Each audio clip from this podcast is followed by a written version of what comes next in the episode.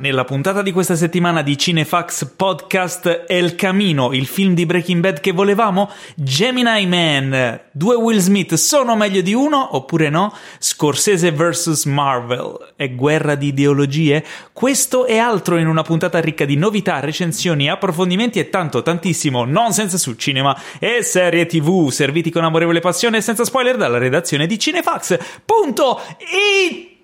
Qui vi parla Paolo Cellamare in studio con due agguerriti colleghi, il fondatore e direttore editoriale Anima e pilastro di Cinefax, colui che vorrebbe un film di Lost in cui si scopre che fine hanno fatto tutti i personaggi per davvero, l'intollerante Teo. Yusufian! Ciao a tutti. Perché l'intollerante? Attenzione, guarda che è pesante. Oggi sei particolarmente è intollerante. È un'accusa veramente pesante. Specialmente questa. verso i film tratti da serie che ti dicono che fine hanno fatto i personaggi. Ah, perché questo è tutto un gioco-gioco, perché ti stai riferendo a una Che cosa gioco? di cui hai parlato nel sommario. No, No. no, non Sì. so di cosa tu stia parlando, sì. ma so chi siede accanto a te. Eh, ha studiato i genitali femminili delle iene in Tanzania, che sempre inizio così questa presentazione, e ha fatto la guida in Marocco e Islanda. È un fotografo giramondo che tiene alto il nome di Laika e dell'Italia, un artista videomaker che mette al centro delle proprie ricerche la parola corpo, identità, emozioni, ma soprattutto è un cinefilo doc. Pietro Baroni. Eccoci qua, grazie ancora per avermi invitato. Bentornato Pietro. Felicissimo di essere qua con voi. Ma Oh, quanto sei fantastico. felice da uno a uno? Uno e mezzo. Ah, vedi, Eh, vabbè, allora oltre le più rosee aspettative. Allora, la parola d'ordine di questa puntata, che tra l'altro non so se lo sapete, ma è la più bella della settimana. Assolutamente, non avevo dubbi. Ah, però aspetta, in realtà quando facciamo gli spoiler special questa cosa Ma quella non è una essere... puntata. Ah, Non è quello è lo puntata. speciale. Eh, perché lo speciale più bello della settimana. oggi recensiremo il tanto atteso e speculato. Speculato, è una cosa inglese, mi sa che in italiano non, Infatti, non ha lo no, stesso è uno di quei termini che ti vengono in testa Sì, in inglese che- e poi li dici in italiano e dici no, non. Che vuol dire, cioè quello che intendevo dire è di cui eh, si è parlato tanto. discusso, È più figo, è più figo speculato.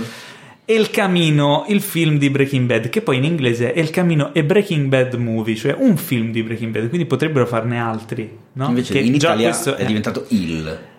E quindi eh, lo recensiremo, ma trovate comunque, per chi l'ha già visto e vuole saperne di più, lo spoiler special che abbiamo registrato subito dopo la visione del film e che dice tutto quello che vorremmo dire se potessimo spoilerare. Ma visto che nella puntata non possiamo spoilerare, oggi faremo un'analisi spoiler free breve. Posso dire che mi è piaciuto di più lo spoiler special del film? Eh, ma qui allora c'è della controversia, quindi Esatto. continuate ad ascoltarci perché le recensioni, come al solito, sono a fine puntata, ok? E ce ne saranno anche altre perché io ho visto un film, raga, incredibile. Gemini Man. Guarda, Cioè, eh, proprio in- non si poteva stare non so in se sala si percepisce ascoltando la tua dalla faccia. puzza di capolavoro che c'era. non si riusciva a stare in sala. Ma Comunque, nonostante ne tutto parleremo. noi vogliamo un sacco di bene a Will Smith. Beh, sì, questo poi sempre. due su Will Smith sono meglio di uno, ve lo dirò, ve lo Ok. dirò più tardi. E io ho visto un film vecchiotto, ma oddio vecchiotto no, non è vero, un film abbastanza recente, certo non di quest'anno, che però non l'avevo mai visto e mi ha un po' stupito, ma devo ancora capire quanto mi abbia stupito in negativo, perché ha un, In negativo? ha un cast esagerato, cioè ogni inquadratura c'è un nuovo attore e dici ah ma c'è anche lui, ah mica c'è anche lei, ah, ah, ma guarda chi c'è, ah ma c'è anche lui, solo che il film poi non... Boh. Quindi non, so, non so se ne, Ne parleremo parlerò. perché da come l'hai buttata dipende da che ora si farà. Ma vedremo, Eh, vedremo. Io spero che avremo tempo per parlarne. Ma di sicuro non mancherò di parlarvi del nostro sponsor, Infinity, il servizio streaming perfetto per i cinefili. Migliaia di film, serie tv nel catalogo, film e serie tv nel catalogo, disponibili sempre su tutti i device e ogni settimana in più anche in regalo un film premiere in anteprima per 7 giorni. Questa settimana è il turno di Shazam! L'ho detto bene? L'hai detto bene, infatti Cioè, ti sei perché c'è trasformato. tutto- c'è- oh cazzo, non me ne ero accorto. L'hai detto talmente Aspetta, bene che- devo ritornare che non sei normale. più tu. Dicevo, è il turno di Shazam! Ah, oh ciao Paolo. Ok, Ecco. ciao, ciao ragazzi. Il film supereroistico della Warner che non ti aspetti con Zachary Levi e Mark Strong, ne abbiamo parlato già in passato, c'è anche uno spoiler special, quindi guardatelo e poi andatevi a ripescare Maurizio lo- Merluzzo, lo spoiler special con la voce di Shazam, quindi Eh. sembra che sto parlando nello spoiler special insieme, cioè sono lì con Shazam, che è quasi vero, cioè perché sì, vabbè, lo Shazam sì. E sarà in premiere fino al 17 ottobre. Dopodiché, quindi eh, se ormai è già passato il 17 ottobre, sarà la volta di Croce e Delizia, film italiano del 2019 con Alessandro Gasman, Jasmine Trinca e Fabrizio Bentivoglio. Ok? Ma Ok. di quale film del catalogo vogliamo parlare oggi, Teo? Eh? Io parlerei di quello splendido che, che ne dica la mia amatissima Jennifer Lawrence, Il filo nascosto, ovvero Phantom Thread di P.T. Anderson.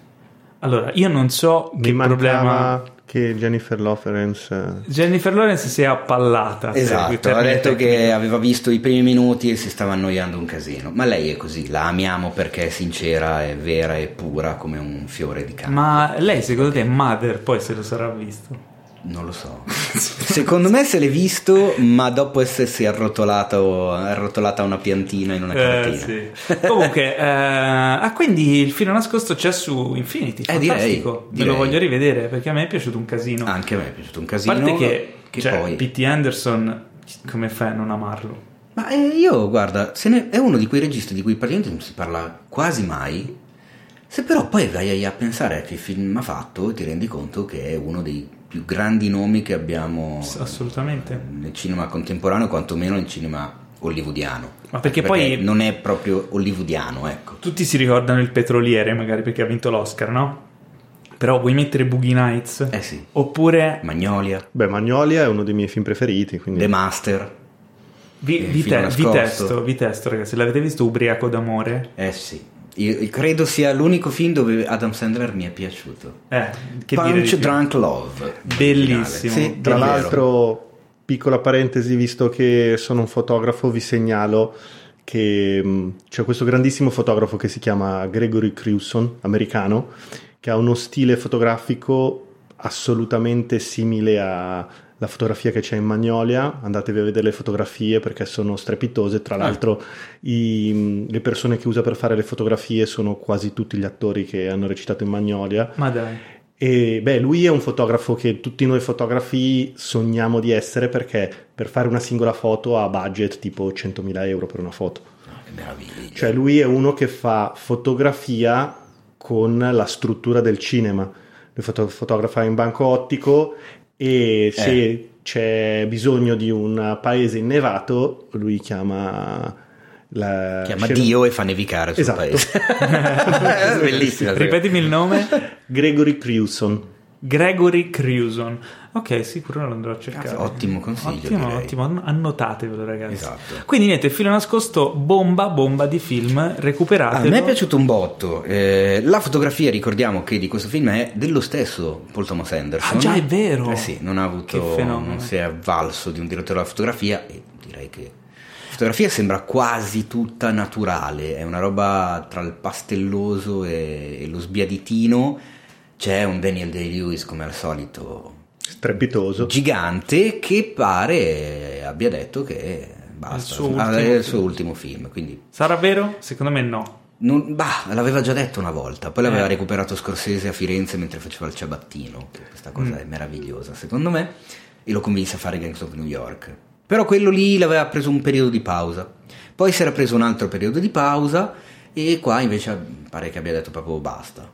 Ma vuoi che tra magari dieci anni tol- boh, non lo so, non lo so. Però de- il film nascosto è molto figo, molto bello. E tra l'altro è uno di quei film che ti rimane in testa Eh, per sì. un po'. Specialmente secondo me se come noi. Qualcuno di voi magari ha una sua parte creativa molto forte o dei progetti, una passione molto forte che poi riversa anche magari nel suo rapporto sentimentale. Questo film in particolare, diciamo che ti mette in testa un sacco di, di pensieri e di cose, che è una cosa positiva perché comunque indaga nell'animo umano e- ed è un valore aggiunto in- per un film, no? Piccolo cinefect sul film, Daniel Day-Lewis che in questo film interpreta un sarto di, di- di alta, di alta moda, diciamo, insomma, che abiti su misura. Per imparare, cioè per entrare nel ruolo, come sappiamo Day-Lewis è uno di quelli che segue il metodo, è uno dei più fulminati in questa tecnica di approccio alla, alla sceneggiatura, ha praticamente cucito da zero un abito di Balenciaga. Ma dai, Cioè, si è fatto dare il cartamodello, ha preso il tessuto, ha imparato e si è messo a cucire da zero un abito di Balenciaga che non è proprio il primo che passa quello del È, mercatino. è venuto di merda, però l'ha fatto. Eh no, pare che non sia neanche Ah, sì? così di merda, esatto, quella è la cosa C'è Balenciaga che ha detto ok. Insomma, caro Daniel, ripensaci. Eh?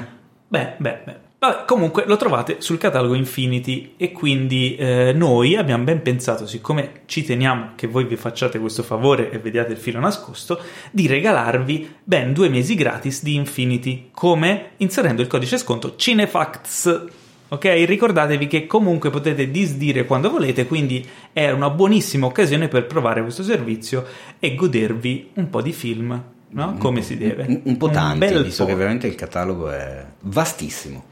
Bene, bene. E adesso è il momento delle domandona, della Del- delle- domandone. Della domandone. della domandone. Paolo, ti sei preso bene ultimamente che rispondi a più di una domanda. Cioè, No, non posso più io- andare in giro a dire che tu rispondi solo a una domanda e sono io quello che risponde a più. Io vorrei far vedere a- alle persone che ci ascoltano il nostro processo di selezione delle domande, no?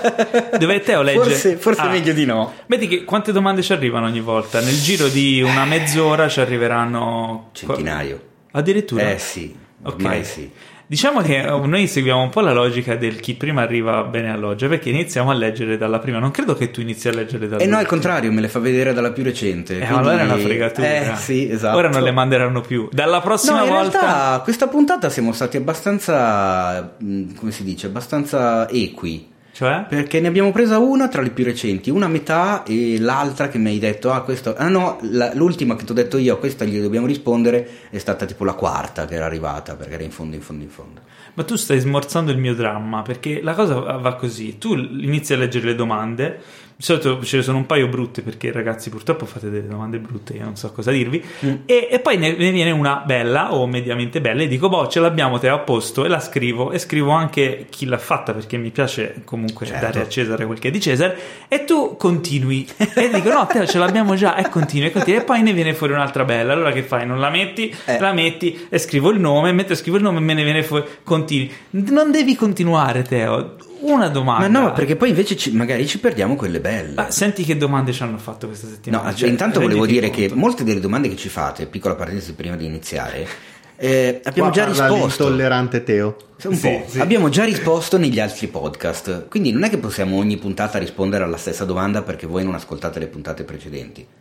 E, insomma, quindi quale cibo cinematografico, quale veicolo cinematografico, fatto. eh, che personaggio interpre- interpreterebbe la vostra Già fatto. vita. Già Eh, detto, tutta roba già, detto, già detta, fatto, già fatto. eccetera, Quindi, eccetera. comunque, eh, se fate una domanda e noi non l'abbiamo selezionata e non, e non avete ascoltato qualcuno degli episodi vecchi, andate a magari è proprio lì. perché pro- potrebbe che si essere lì. annida la oppure risposta. fa cacare. Quindi dipende. Bello il verbo an- annida, annidarsi. Si annida, il nostro annida. è tutto Eh? annidato. Allora, farete uno spoiler special su Joker o sul film di Tarantino? Questa domanda ce la fa Andrea più 97.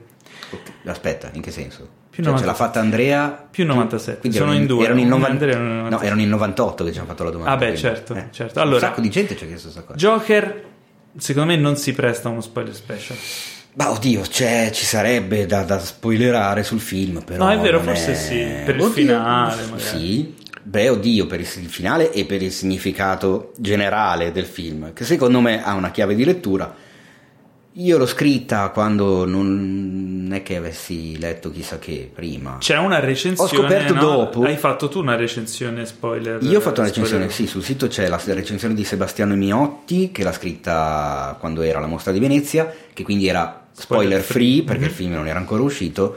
Io invece a quel punto ho deciso di scriverla liberandomi dai vincoli del, del no spoiler e quindi sì, è spoilerosa. Però uno spoiler special lo farei volentieri con, con eh, Victor Laszlo, ma lui tanto non è mai Sì, disponibile. sì, se ci E rispondesse. poi, poi- poi saremmo tutti d'accordo no, su questa cosa qui. del- In realtà devo dire una cosa, Victor mi Poi- ha risposto, era, Ok. com- era totalmente mortificato, mi ha detto mi sento una merda, scusami perché non, non si era Ah. fatto vivo per registrare lo spoiler special sul Tarantino. Ah, Poverino era a terra, mi ha fatto tanta E tenerezza. da qui viene la risposta anche all'altro, cioè quello di Tarantino. Lo dovevamo fare, poi non si è riusciti a organizzare.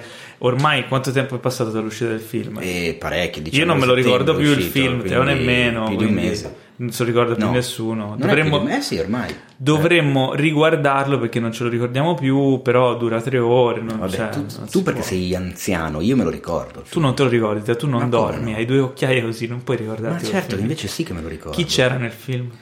Allora, c'era eh, Vedi, Jason. Statham. Sì, era proprio eh, quello. Jason Momoa. Vin Diesel. Eh, Però e- che bel film Andiamo avanti.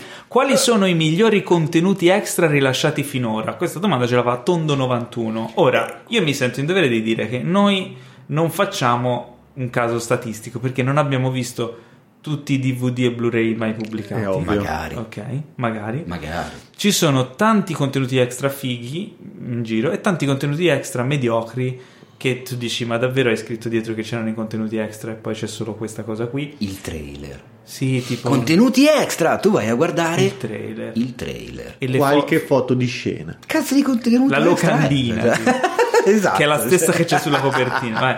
Eh, però ce ne sono di fighi. Io mi Sì. ricordo, per esempio, quelli del Signore degli Anelli quando, Quelli Beh, sono cazzo.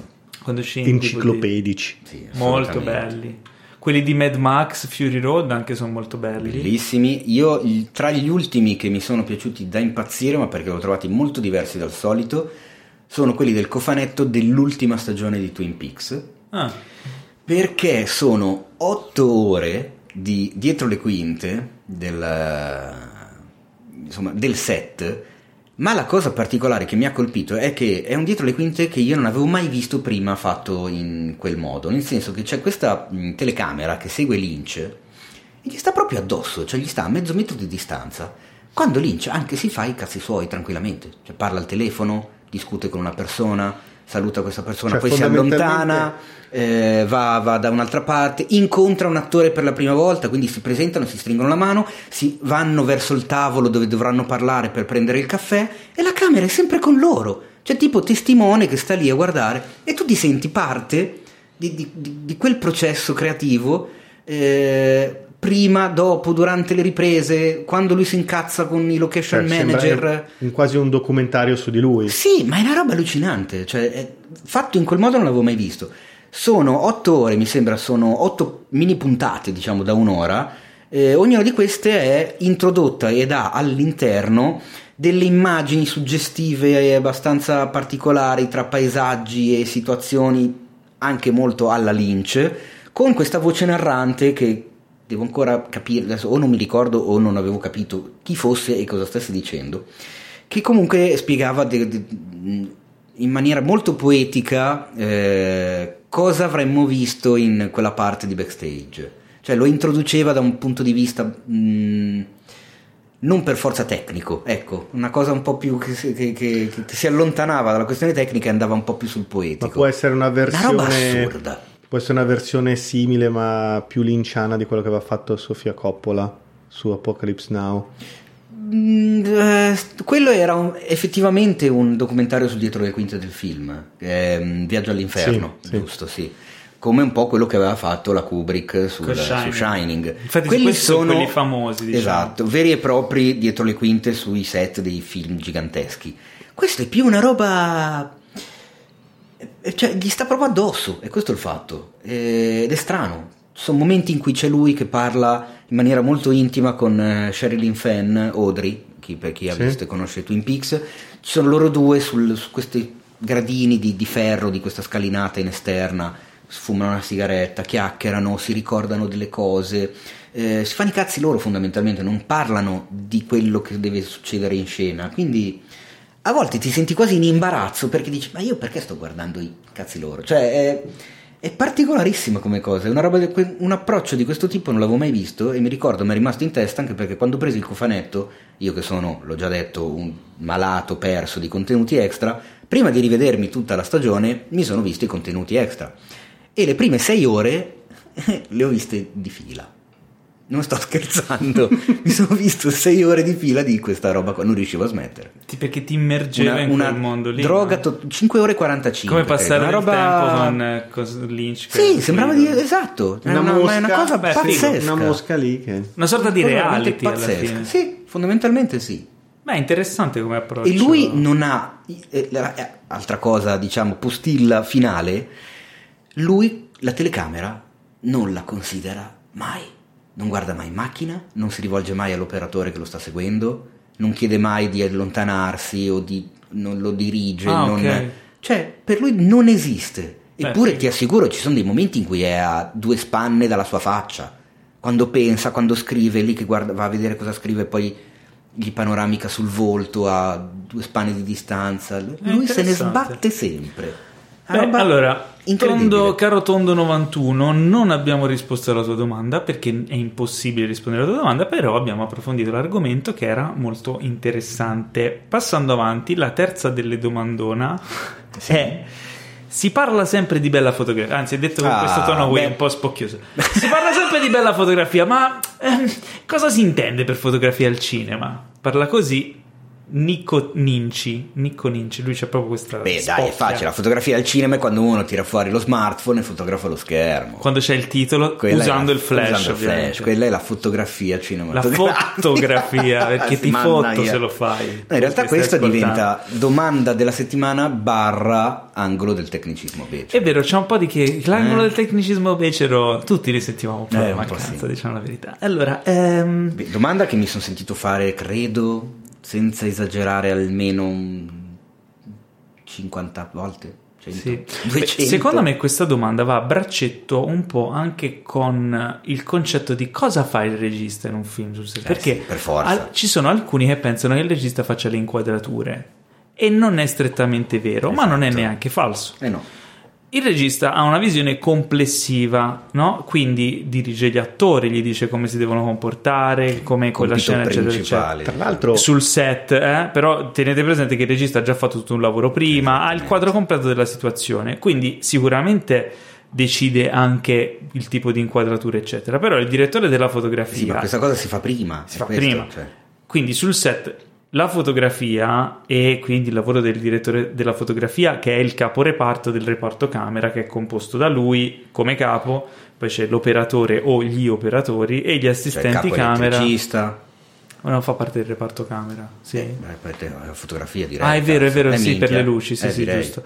Reparto camera e il reparto luci, Gli elettrici. le- elettrici. Però c'è il reparto camera che c'è lo- gli, gli operatori o l'operatore, gli assistenti, gli assistenti. ultimi, A volte può essere lo stesso direttore della fotografia a fare anche da operatore, a volte addirittura il regista si può mettere alla camera, capita. Ma normalmente diciamo la squadra è composta così, quindi l'operatore, gli ass- i due assistenti, questo ovviamente in un set con tutti i crismi e Esatto. tutti i soldi possibili, set hollywoodiano da studios.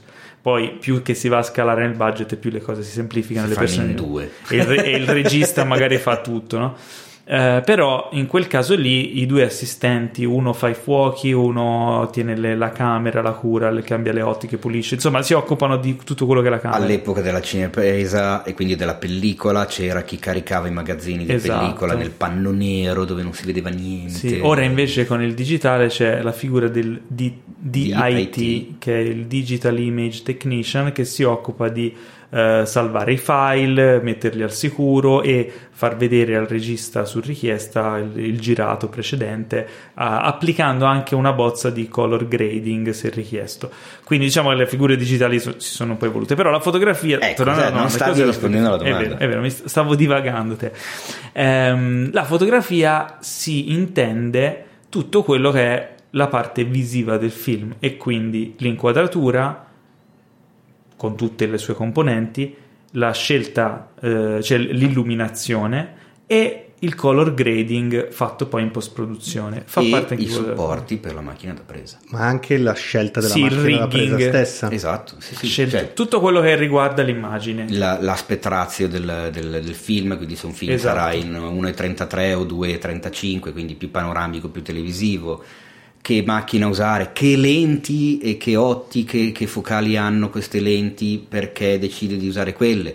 Se decidi di usare la Steadicam, un carrello, un dolly, un crane, la macchina a mano, il cavalletto, cioè tutta questa roba però non viene decisa sul set, E non viene solo. decisa in Ah. fase di spoglio della sceneggiatura, Certo, discutendola, discutendola col regista. Inoltre anche la scelta cromatica e quindi il direttore della fotografia lavora in sincrono con scenografia e costumi perché eh, una determinata scena, il direttore della fotografia insieme al regista Per scelgono una palette di colori, quindi una lista di colori che avrà quella scena, perché non puoi mettere insieme dei colori che stanno male, a meno che tu non voglia. O ad esempio, eh, facciamo l'esempio della scena famosa di Schindler List, che è tutta in bianco e nero con la ragazzina vestita di rosso, no? che è la semplificazione estrema di questo Mm. concetto. La ragazzina deve essere vestita di rosso, non di verde, di blu o di giallo. Rosso è il colore scelto, quindi la palette colori era scala di grigi più rosso. In caso di un film più complesso può essere arancio e verde, può essere blu e... mm, Teal and Orange. eh, Sì, blu aran- teal and orange sarebbe turchese e arancio e classico hollywoodiano. Però, insomma, ci sono delle scelte cromatiche. Queste poi verranno rifinite anche nella parte di color grading. Quindi, insomma, tutto quello che riguarda l'immagine è parte del comparto, no? del, del- diciamo, degli, eh, dei compiti del direttore della fotografia. Il regista cosa fa in questo? Può, eh, se è più affine al lavoro dalla parte tecnica, eh, dare delle indicazioni più precise e quindi dire anche al direttore della fotografia usami un'ottica grandangolare, fai un'inquadratura in questo modo qui, falla così o falla cosà.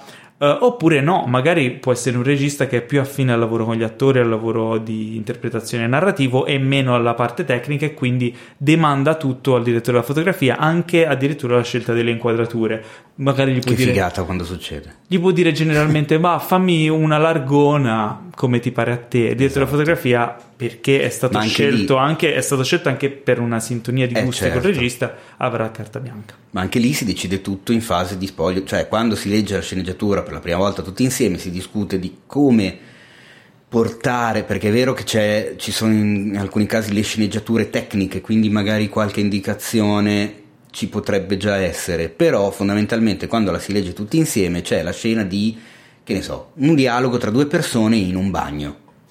E magari il regista ce l'ha in testa in un modo, il direttore della fotografia ce l'ha in testa in un, in un altro modo, come vogliamo metterla, come la giriamo. La giriamo in eh, tutta in un'unica inquadratura, in un long take con la steadicam che gli gira intorno. La giriamo classico campo contro campo, mezzo primo piano, primo piano, eh, prima uno poi l'altro. Cioè un'unica scena puoi girarla in mille maniere diverse, Sì, quindi se- se la si mette d'accordo prima, il direttore della fotografia fa le sue proposte, magari ha le sue idee, anche per una questione di significato generale che si vuole dare al film, di, di- di tono che si dà al film, perché non è che puoi sceg- scegliere a caso di girare una scena su cavalletto, una in steady e una macchina a mano tremolante. Ci deve essere una continuità anche da quel punto di vista lì. Una volta scelto, poi chiaramente lui sceglierà la macchina da presa, la lente, la focale, le- l'illuminazione, che tipo di luce vuoi in quella scena lì nel bagno di questi due che parlano e abbiamo scelto di girarla eh, andandogli intorno con la macchina, una luce da sotto, una luce di taglio, una luce da noir, mm, un chiaro scuro, un silhouette, cioè ci sono mille maniere diverse, ma queste cose non vengono scelte sul set, vengono scelte tutte a monte. Una volta che si è sul set, poi il regista si fa i cazzi suoi fondamentalmente e dirige gli attori, perché è già stato tutto stabilito e risponde alle domande di chiunque, e gli va lì a rompere le balle, a meno che non abbia degli aiuto e degli assistenti in gamba che fanno da, da- come si dice, da, da magneti al contrario, perché da, da respingente da respingenti, tutti quelli che vanno a chiedere delle robe al regista, prima passano da loro, il regista intanto pensa a quello che deve fare e il direttore della fotografia mette in campo quello che si era deciso prima, quindi si occupa della composizione dell'inquadratura, delle luci e di tutto quanto. Che dici Ed è Pietro? secondo me un lavoro Tutto giusto? bellissimo. siamo È stati esaustivi Assolutamente. bene E Allora, comunque che bello quando trovi, eh, pa- parlo per la mia esperienza di quando mi è capitato di fare il DOP, che bello quando trovi il regista che si fida e ti dice no guarda fai tu, eh, fammi esatto come hai detto tu prima, fammi questa qua, metti giù la camera, fammi l'inquadratura ed è una figata. Cioè nel senso per chi come me, eh, a chi piace comporre è figo, cioè nel senso è bello non avere il regista che pensa anche a quella roba lì. Uno dice, ma cazzo fai il regista, pensa ai cavoli tuoi, eh, l'immagine ci penso io. Poi capita che ci siano quelli invece tecnici che magari non sanno neanche come spiegarti quello che vogliono. sì. Sì, me- fammela un po' così. La Sì, voglio eh, un po'. esatto. Eh, bravo. un- Guarda, a me è po' capitato diverso. una vita fa, però si parla di televisione, non di cinema, e non farò nomi. Eh, mi è capitato di lavorare con un regista perché è una delle robe che mi è rimasta in testa, quindi Ehm, eravamo in Meridione, in Italia, per girare un reality show eh, televisivo. Non faccio nomi, non faccio titoli, niente. Ero arrivato prima del resto della troupe, un paio di giorni prima, perché mi dovevo occupare appunto anche delle luci de- di questa villa dove sarebbero stati concorrenti e tutto quanto. Poi i miei colleghi, gli altri operatori sarebbero arrivati dopo. Quindi, primo giorno e mezzo eravamo io e il regista da soli. Dovevamo fare un po' di immagini di contorno, immagini di, di contesto, quindi paesaggioni del posto in cui ci trovavamo, i totaloni, i time lapse del tramonto, dell'alba, quelle menate lì. Prima cosa che lui mi dice, cominciamo a chiacchierare, non ci si conosceva, e, e lui mi dice, allora mamma mi hanno detto che tu hai già lavorato sui reality show, però io voglio dargli un taglio diverso. Ah, Ho yeah. detto sì, va bene, dimmi. E allora, guarda, hai presente il film Traffic? Gli ho detto sì, e lui, ecco. Cioè? Esattamente, e nella mia testa si è creato un... In che senso?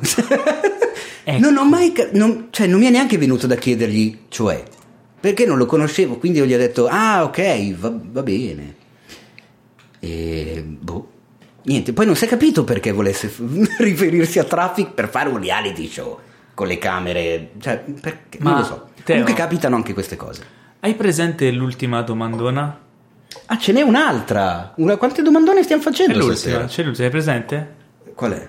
Ah, Ecco, sì, certo. ecco, no, invece me la ricordo. La Falla. domanda è, io non ne so la risposta, Pietro forse sì. Cosa vogliono dire le lettere K, P, J, P nel logo del podcast? E ce la fa Look at my trash. Pietro Eh, vuole rispondere? no, non Sei la- sicuro non lo eh, sai? non lo so. Prova a indovinare. K come? Non lo sa. Teo, King. Cosa, cosa vuol dire? King, Geoffrey... Farò, farò una No. citazione. Mm, vabbè. Got a light? Eh? È la stazione radio che si vede nella terza e nuova stagione di Twin Peaks. Il logo della stazione radio è la KPJK o KJPK. È il Drenny che è il, fo- il fo- il grafico di Cinefx. Ha avuto Quella serie idea. che io non ho mai visto. Vabbè. Ha avuto l'idea Ehm, di citare Twin Peaks. Ma tu lo sai perché lo sai perché eh, memory anche di Pulp Fiction. Lo sai perché le radio americane iniziano per K? No, Pietro? No. effettivamente Paolo? non no. l'ho mai chiesto. Quindi Ah, neanche tu non- lo no, sai? non lo so, non lo so, perché, perché mai avrei dovuto Ma saperlo? in effetti un sacco di radio americane hanno questa sigla di, di, di 3, 4, 5 No, vabbè, ci- lettere. Ci, si può arrivare ovviamente facilmente, basta usare un Eh, po' di logica. sì. Come si dice radio in inglese? Radio. Ok, passiamo alle news, ragazzi. Allora, la news iniziano con un. Uh, no, vabbè, non, è non è il momento di ridere. Allora, siamo rimasti Ah, abbastanza scioccati Eh. dopo aver visto il camino. eh, perché, eh, tra l'altro, nel, nel, nello Perché spoiler- non c'era legna. No, stai, stai zitto. Nel, nel- Scusa, ma questo è un argomento serio. Nel podcast dello spoiler special non ne abbiamo parlato né fatto menzione perché, diciamo, nostra abitudine è prima di iniziare a registrare di guardare le news per vedere se c'è qualche news dell'ultimo momento. Dopo la registrazione abbiamo scoperto che proprio il giorno di uscita di El Camino Robert Forster ci ha lasciato. E quindi È vero. L'attore, eh, vabbè, non, è- non era una- un attore super super famosissimo, ma ha una carriera alle spalle eh, incredibile. Eh, e par- avendo citato prima Tarantino, lui è anche insomma eh, fondamentale in Jackie Brown. Eh sì, beh, è stato il film della sua rinascita fondamentalmente. Sì, sì, sì, sì. E eh, tra l'altro Vince Gilligan, quando ebbe la possibilità di lavorare con lui in Breaking Bad, eh, lui era un grande fan e ne fu stra mega felice. E anche Brian Cranston, avendo fatto comunque le scene con lui nell'ultima stagione di Breaking Bad, raccontò e, ha raccontato ora nel, insomma, nella vicenda della sua morte che eh, quando lui era giovanissimo fecero un film insieme e i primi consigli diciamo sulla recitazione eccetera li ebbe direttamente da Forster. Quindi insomma eh, c'è un, un legame a filo doppio con Breaking Bad e la notizia sinceramente mi ha spiazzato di brutto anche perché già nello spoiler special ipotizzavamo un ritorno del personaggio magari in Better Call Saul cosa che evidentemente non purtroppo non potrà, non potrà succedere, però sono anche contento che comunque, insomma, avendoci lasciato, ci abbia lasciato con probabilmente la parte migliore del film Il Camino, quindi un ricordo indelebile nostre- Eh sì. nei nostri cuori cinefili. Quindi eh, ringraziamo Robert Forster e eh, come facciamo sempre quando ci salutano dei grandi, consigliamo eh, di riguardare qualche suo film eh, del passato. In particolare, Teo, quale consigli? Mm, ban- guarda, banalmente veramente direi Jackie Brown, perché secondo me è, È un punto di nonostante un sacco di fan di Tarantino, eccetera, secondo me molti non l'hanno visto e chi l'ha visto l'ha visto così di sfuggita e non se l'è goduto perché si aspettava qualcos'altro. Quindi recuperatevi. Recuperatevelo, guardatevelo, prendetevi il vostro tempo e innamoratevi di quei meravigliosi due protagonisti di mezza età che compiono un'impresa al di sopra delle loro possibilità.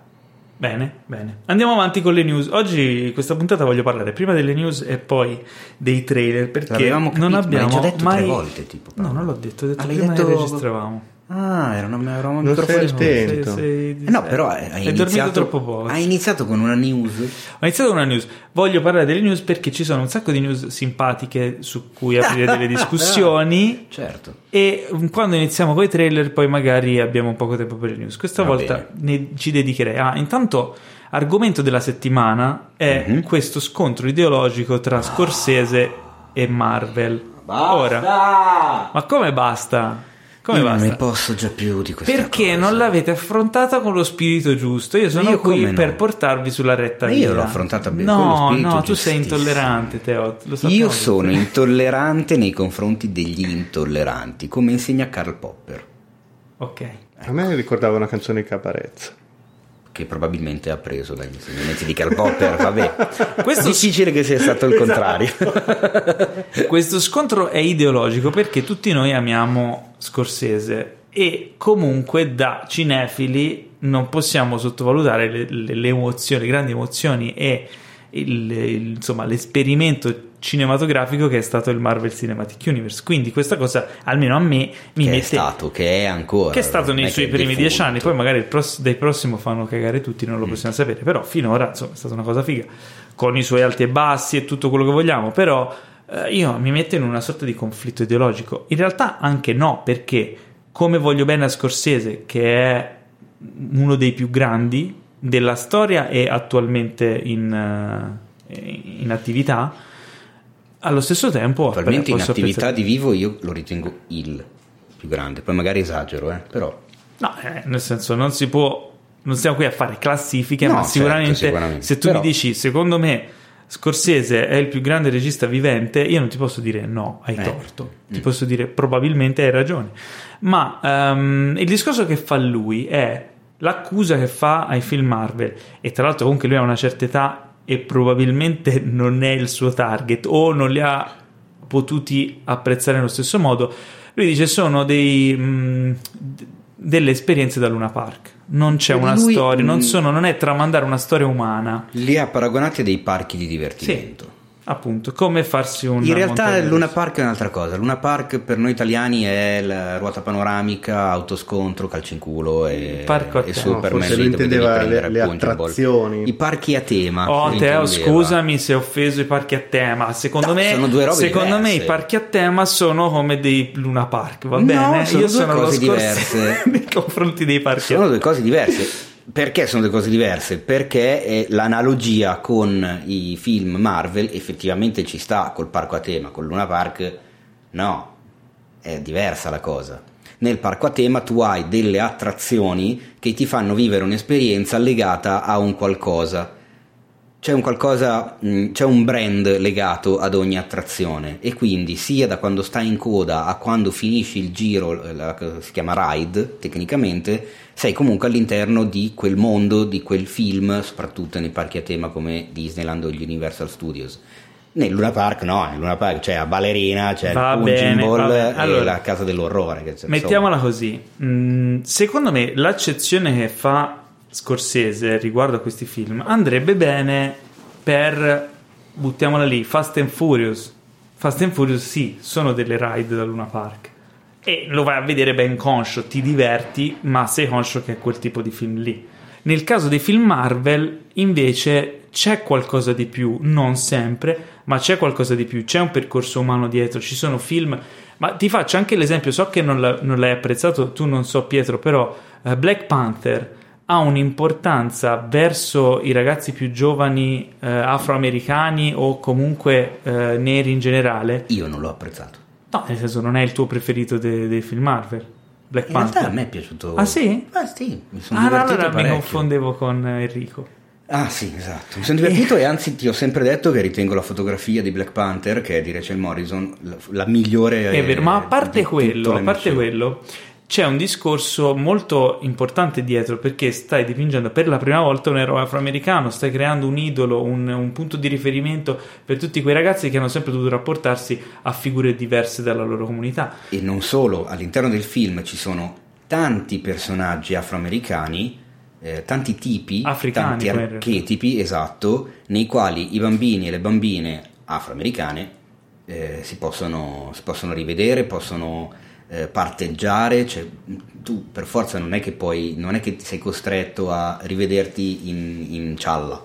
Certo. C'è la madre, c'è il padre, c'è la sorella, c'è la zia, c'è il cugino, c'è il nipote, c'è tutte le altre tribù, cioè c'è una vastità enorme di personaggi all'interno di un film preso dai fumetti che non era mai successo, ma infatti eh, culturalmente negli Stati Uniti quel film ha spaccato proprio per questo motivo, Sì. perché era un, una cosa mai fatta assoluta. prima e poi una storia raccontata secondo, cioè con rispetto per le tradizioni di un continente che è sempre stato bistrattato. I costumi avevano quest'occhio particolare eh, tra il futuro e la- le tradizioni, le, le culture, eccetera. Ma allora, noi stiamo parlando di questa affermazione di Scorsese perché eh, dopo la prima volta che è stata qualche settimana fa, lui ha ribadito la cosa pochi giorni fa. settimana scorsa. Settimana sc- Ah beh sì, però ha- l'ha ribadita questa cosa qui in un'altra intervista e quindi si è creata un po' questa, questa sorta di spaccatura. Ora noi la, la buttiamo sul Scorsese vs Marvel, ma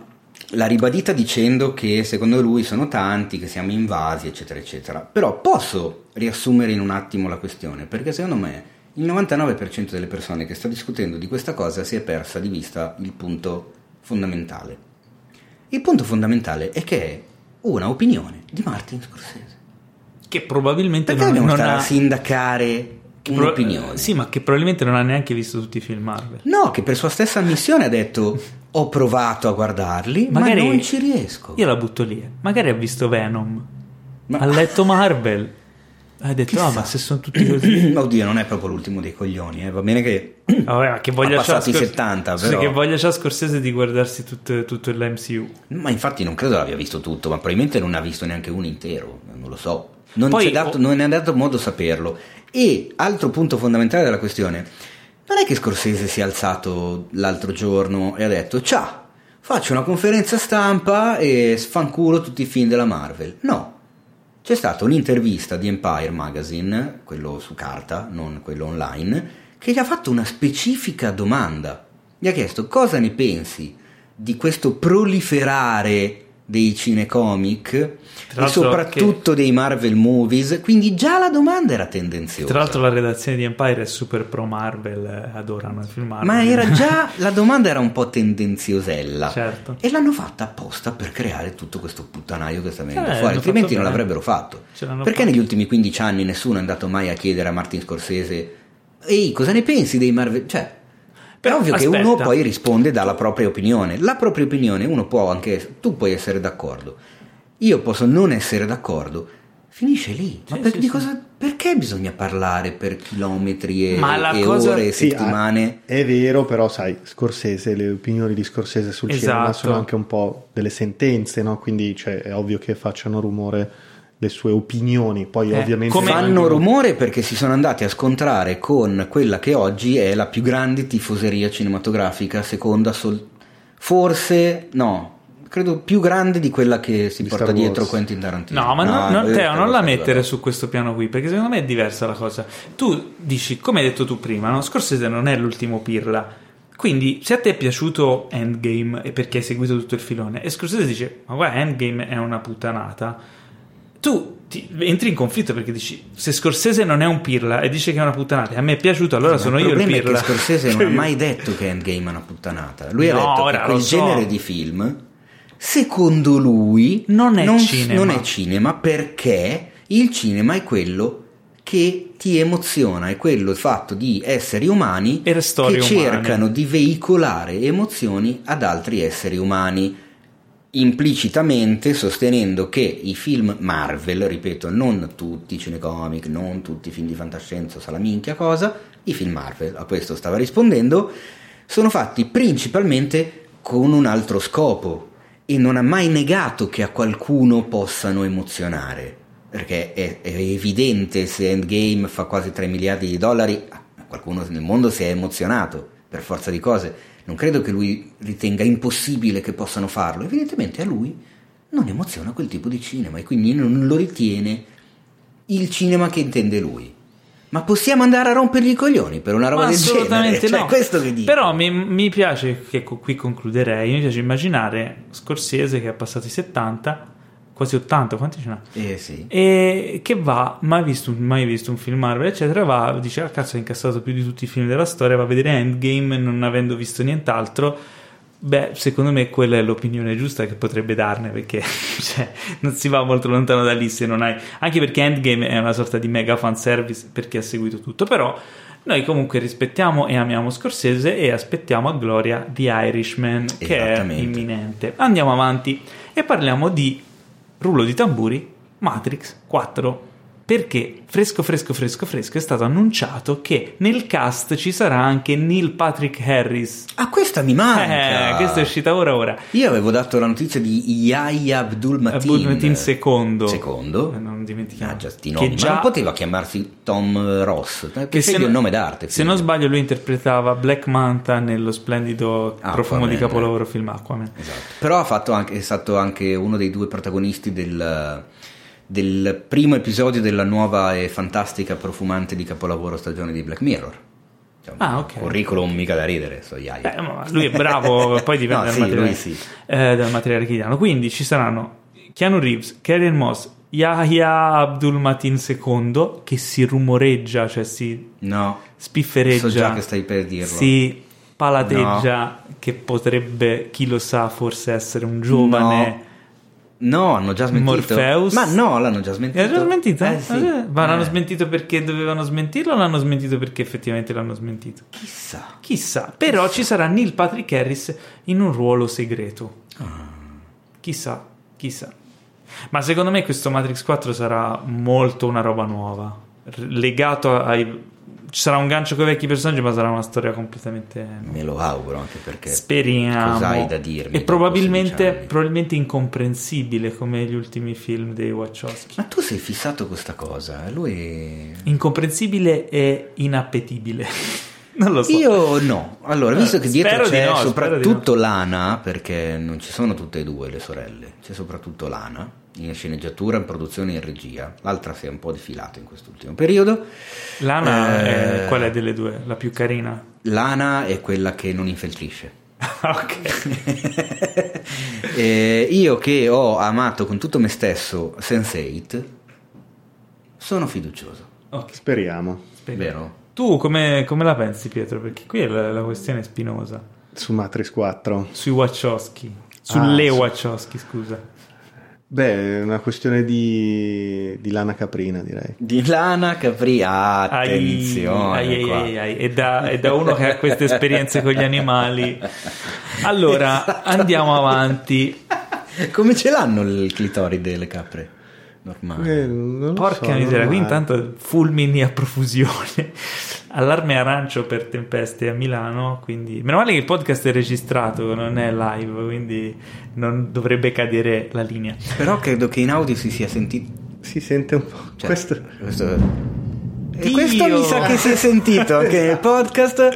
Ma parliamo adesso di Deep Impact. No, parliamo di, un altro- di un'altra sorpre- sorpresetta che dopo che noi abbiamo, perché amiamo essere smentiti quando diciamo cose sul podcast, Infatti appena detto che Joaquin Phoenix ehm, già da contratto mai farà un altro Joker, mai assolutamente, e in un'intervista Joaquin, dice, Joaquin ha detto... "Mm, Ma sai che è stato proprio figo questo personaggio con, eh, con Todd Phillips, abbiamo parlato eventualmente di cosa si potrebbe fare in futuro, se ci fosse l'occasione, ma un altro filmetto perché no?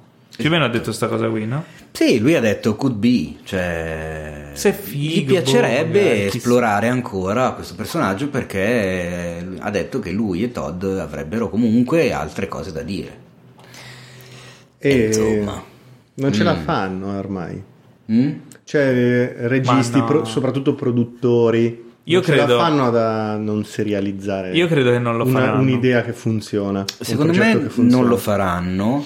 È anche vero che nel momento in cui tu fai il duro e puro, o sei duro e puro fino in fondo, oppure eh, il film spacca il culo perché sta facendo dei numeri allucinanti, i botteghini di tutto il mondo, ha già sorpassato il mezzo miliardo mondiale, eh, magari da quando è uscito eh. ha fatto successo, magari qualche produttorino si sarà Certo. fatto avanti e avrà detto... eh, Dai, dai, dai. Joaquin, ovvio. sei sempre sicuro perché noi nel caso lo mettiamo in cantiere, eh, vedi tu.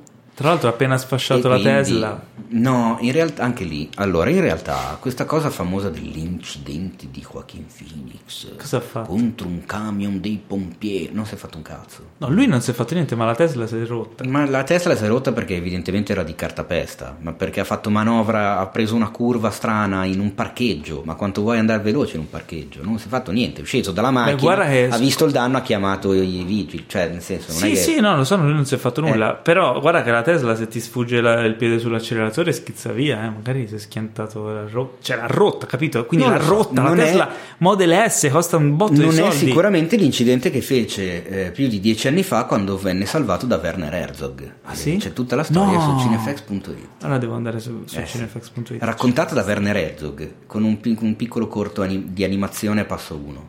Cosa meravigliosa. Ah, figo. Grande Werner. Comunque, io consiglio a Joaquin di fare Joker 2 per ricomprarsi la Tesla. No. Quindi a posto. Io invece consiglio a Joaquin di mettere la Tesla a posto. Quella rotta o quella nuova? Tutte quante. Allora, questa è una- un'altra bomba. Rimaniamo in tema di sì, vero? No, rimaniamo in tema. di Rimaniamo sì. nel mondo Dai, di sì. rimaniamo in tema. Eh, vogliamo fare perché c'è io il volevo- collegamentino. Io volevo saltare in qua e in là, però forse Mm. ha senso rimanere in tema di sì, visto che c'è in produzione questo fantomatico film di Batman che si chiama The, Batman. Batman. The Batman. The Batman. The Batman. The Batman. Che noi già sappiamo che in italiano sarà il Batman. Il Batman. Eh, Molto ci sarà. imbruttito. Sare- sarebbe bellissimo se avessero il coraggio di chiamarlo l'uomo pipistrello.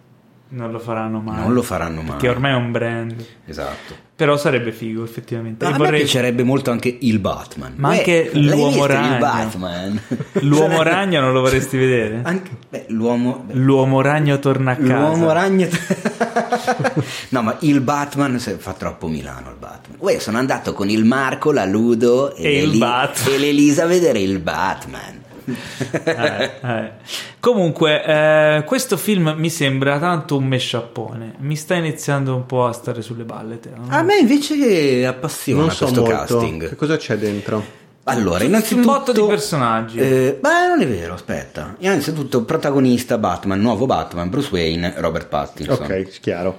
Eh, si è saputo da poco che ci sarà Jeffrey Wright, ovvero quello di Westworld, Mhm. Che farà il commissario Gordon. E va bene. In- tirato in mezzo anche Jonah Hill in un ruolo importante, ma non è ancora stato chiarito quale. Si potrebbe vocifera- essere un villain, potrebbe essere l'enigmista. Ma è il Si reboot nuovo franchise proprio? È un Come il Joker. nuovo corso, esatto. È un film, È un film unico. Per i cazzi suoi. Ah, ok. Esatto. E eh, poche ore fa, alla fine, ri- rispetto a quando stiamo registrando, è arrivata la notizia del casting di Catwoman.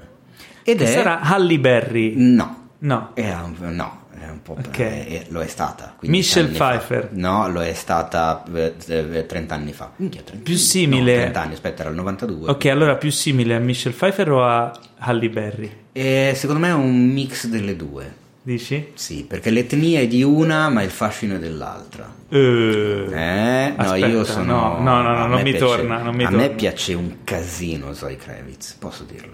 Però scusami, allora Zoe Kravitz, Zoe. Kravitz, bomba, fantastica Zoe Kravitz, figlia di Lenny Kravitz, E di Ma- Lisa Bonet, che adesso sta Bonet. con Jason Momoa. Eh, brutta famiglia. Però ehm, dire, Tutti- dire figlia, allora, dire figlia di Lenny Kravitz e Lisa Bonet, eh, Bonnet, come si dice, è riduttivo perché effettivamente è molto brava. Eh, io l'ho amata in ehm, Big Little Lies. e- È una delle mogli è di Morton una- Joe ed è anche una delle mogli, quindi ha fatto comunque due capolavori, già ce l'ha in saccoccia. Eh sì.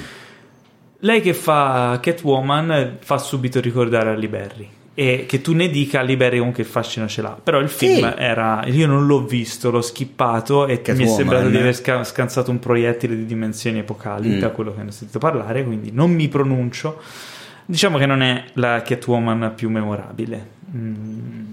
Eh, come sarà questo film? Ancora non si sa il tono. Non si sa che assolutamente niente. dovrebbe essere un po' più investigativo. Questo è tutto quello che si sa. Sì, se- dovrebbe essere quello che si sa è che dovrebbe eh, somigliare molto a una detective story con tinte molto noir, eh, con una Gotham che torna a essere a tutti gli effetti una dei Gotica. protagonisti del film, eh, molto cupo, molto, molto scuro. Vediamo, io sono curioso. C'è da dire che la cara Zoe è alta un metro e un, e un euro, è mol- è- non so, probabilmente io le mangio in testa, è veramente piccolina Sì, eh, sì. e vediamo che È effetto petit, farà. È petit. Eh sì, eh no, è petit, Petit. è perché è donna, quindi al, fran- eh, al Ah, femminile vero. si sente la T. Paolo, se devi parlare in francese, eh? Almeno. Esco, ve- Venia, chiedo Venia. Sicuramente la preferisco a Anne Hathaway. Ma andiamo avanti. Ecco. Rimanendo sempre in DC, eh, c'è un'altra cosa da Ancora? dire su James Gunn riguardo cosa ha fatto? a The Suicide Squad. Ah, Pare che quando eh, è stato licenziato da Disney, la Warner l'ha chiamato e gli ha detto: James, noi ti vogliamo. Qualsiasi cosa tu voglia, chiedi e la avrai. Fai Veramente? quello che vuoi, sì. E lui ha detto: Quello che volevo fare io era un film sulla Suicide Squad. Quindi, sicuramente James Gunn non si riferiva al Ma film. davvero gli hanno detto una Sì, roba del genere? Sì, gli ha detto così. e lui non ha Sue chiesto un biglietto per lo SpaceX per andare in orbita? È la prima cosa a cui penserei. Perché? Eh no, Perché poi sì, doveva figata. chiedere all'amico di Joaquin Phoenix. In termini Elon cinematografici. Ah, giusto. Cinematografici. Ah, ok. Eh no, Quindi, non mh, Una cena tutti- con Gianna Michaels. di No. tutti i mh, diciamo le proprietà intellettuali di Warner lui ha scelto Suicide Squad perché eventualmente evidentemente era fan dei fumetti e quindi quindi la sua visione di Suicide Squad sarà probabilmente ben diversa da quello che è stata quella del primo film E ce lo Eh, auguriamo un po' tutti, possiamo dirlo? sì.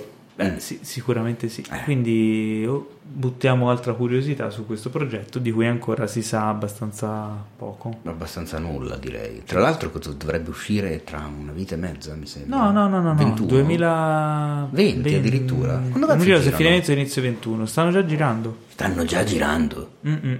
Non- Ah, è vero, perché è, uscita la... è uscito il casting. Hai ragione. Sì, sì, sì. Sono mille milioni di attori. Tra attrici. l'altro, quando è stato riassorbito da Disney, eh, lui ha messo in chiaro che avrebbe finito il progetto Suicide Squad Certo, no. ed è stata una delle clausole per la riassunzione. Esatto. Quindi cosa anomala, però interessante. Cioè, io due fish su, sul buon eh, Su James il- Gunn eh, ce su butterei. La squadra suicida. No, su Perché- James Gunn, Ah, qualsiasi ok. cosa faccia. Va bene. Eh, allora, andando avanti, eh, lo, sai, lo sai che news lo ci sai sono? Che, lo sai che lo sai che Cosa? il principe di Bel Air avrà uno spin-off? Eh? Sì, una serie spin-off Ma stai scherzando? prodotta dalla eh, Westbrook, che è la casa di produzione di Will Smith.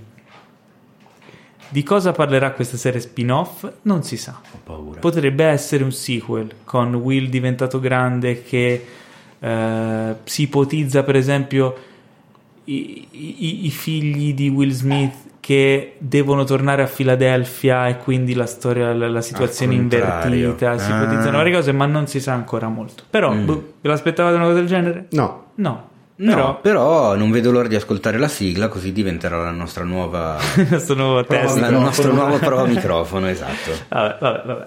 Spi- Steven Spielberg farà una serie sequel che chiuderà la trilogia di serie dopo Band of Brothers The Pacific che si chiamerà Masters of, of the Air, i maestri dell'aria per Apple TV Plus. Questo lo sapevi? No, questo non lo sapevo. Ah, per Apple. Per Apple, perché HBO a quanto pare non ha fatto in tempo a- ad approvargliela e quindi Apple se l'è accaparrata. Ricordiamo che Band of Ragazzi, Brothers, è guerra dei flussi a manetta. qua. Band of Brothers dei 2001 mi pare, eh, una roba Eh, di genere. parecchio tempo fa, sì. Eh, era una serie ambientata nella seconda guerra mondiale con mega cast, serie limitata, pochi episodi, mega produzione di Spielberg, fichissima. Spettacolare, sì. The. Pacific, serie analoga che segue quegli eventi lì, eh, cioè, collegata. Non- non l'ho vista, Non l'ho vista ne- nemmeno io, però fa- Su cinefx.it trovate un articolo in merito. diciamo che è la seconda parte di questa trilogia di serie, di miniserie.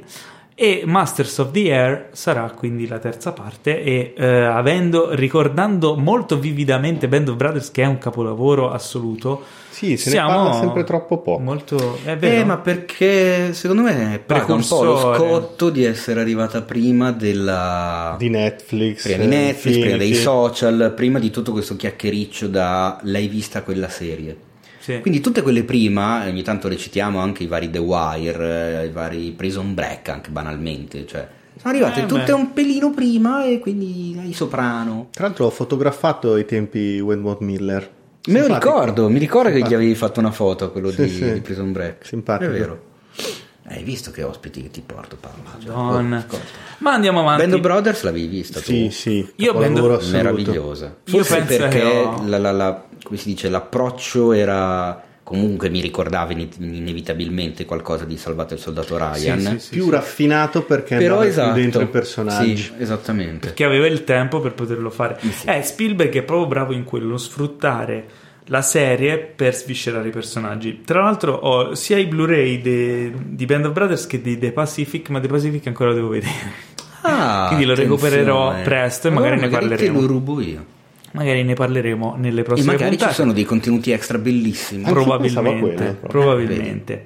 Allora, ehm, Basta Edward Norton, news. questa è bella, questa è bella Ancora. sorpresa. Edward Norton, allora, sai che ha un film eh, in uscita, Edward Norton, Motherless ma Brooklyn. ha fatto, esatto, Motherless Brooklyn, ha fatto una dichiarazione e legandoci sempre a Spielberg, Sì. a proposito di Spielberg, Simpaticissima, immagino. bellissima, Mm. bellissima, Cosa- e io la adoro. Questo detto qui potrebbe aprire tutto un altro eh, angolo del tecnicismo becero, perché Edward Norton ha detto a proposito di Spielberg che il buon Steven si sbaglia.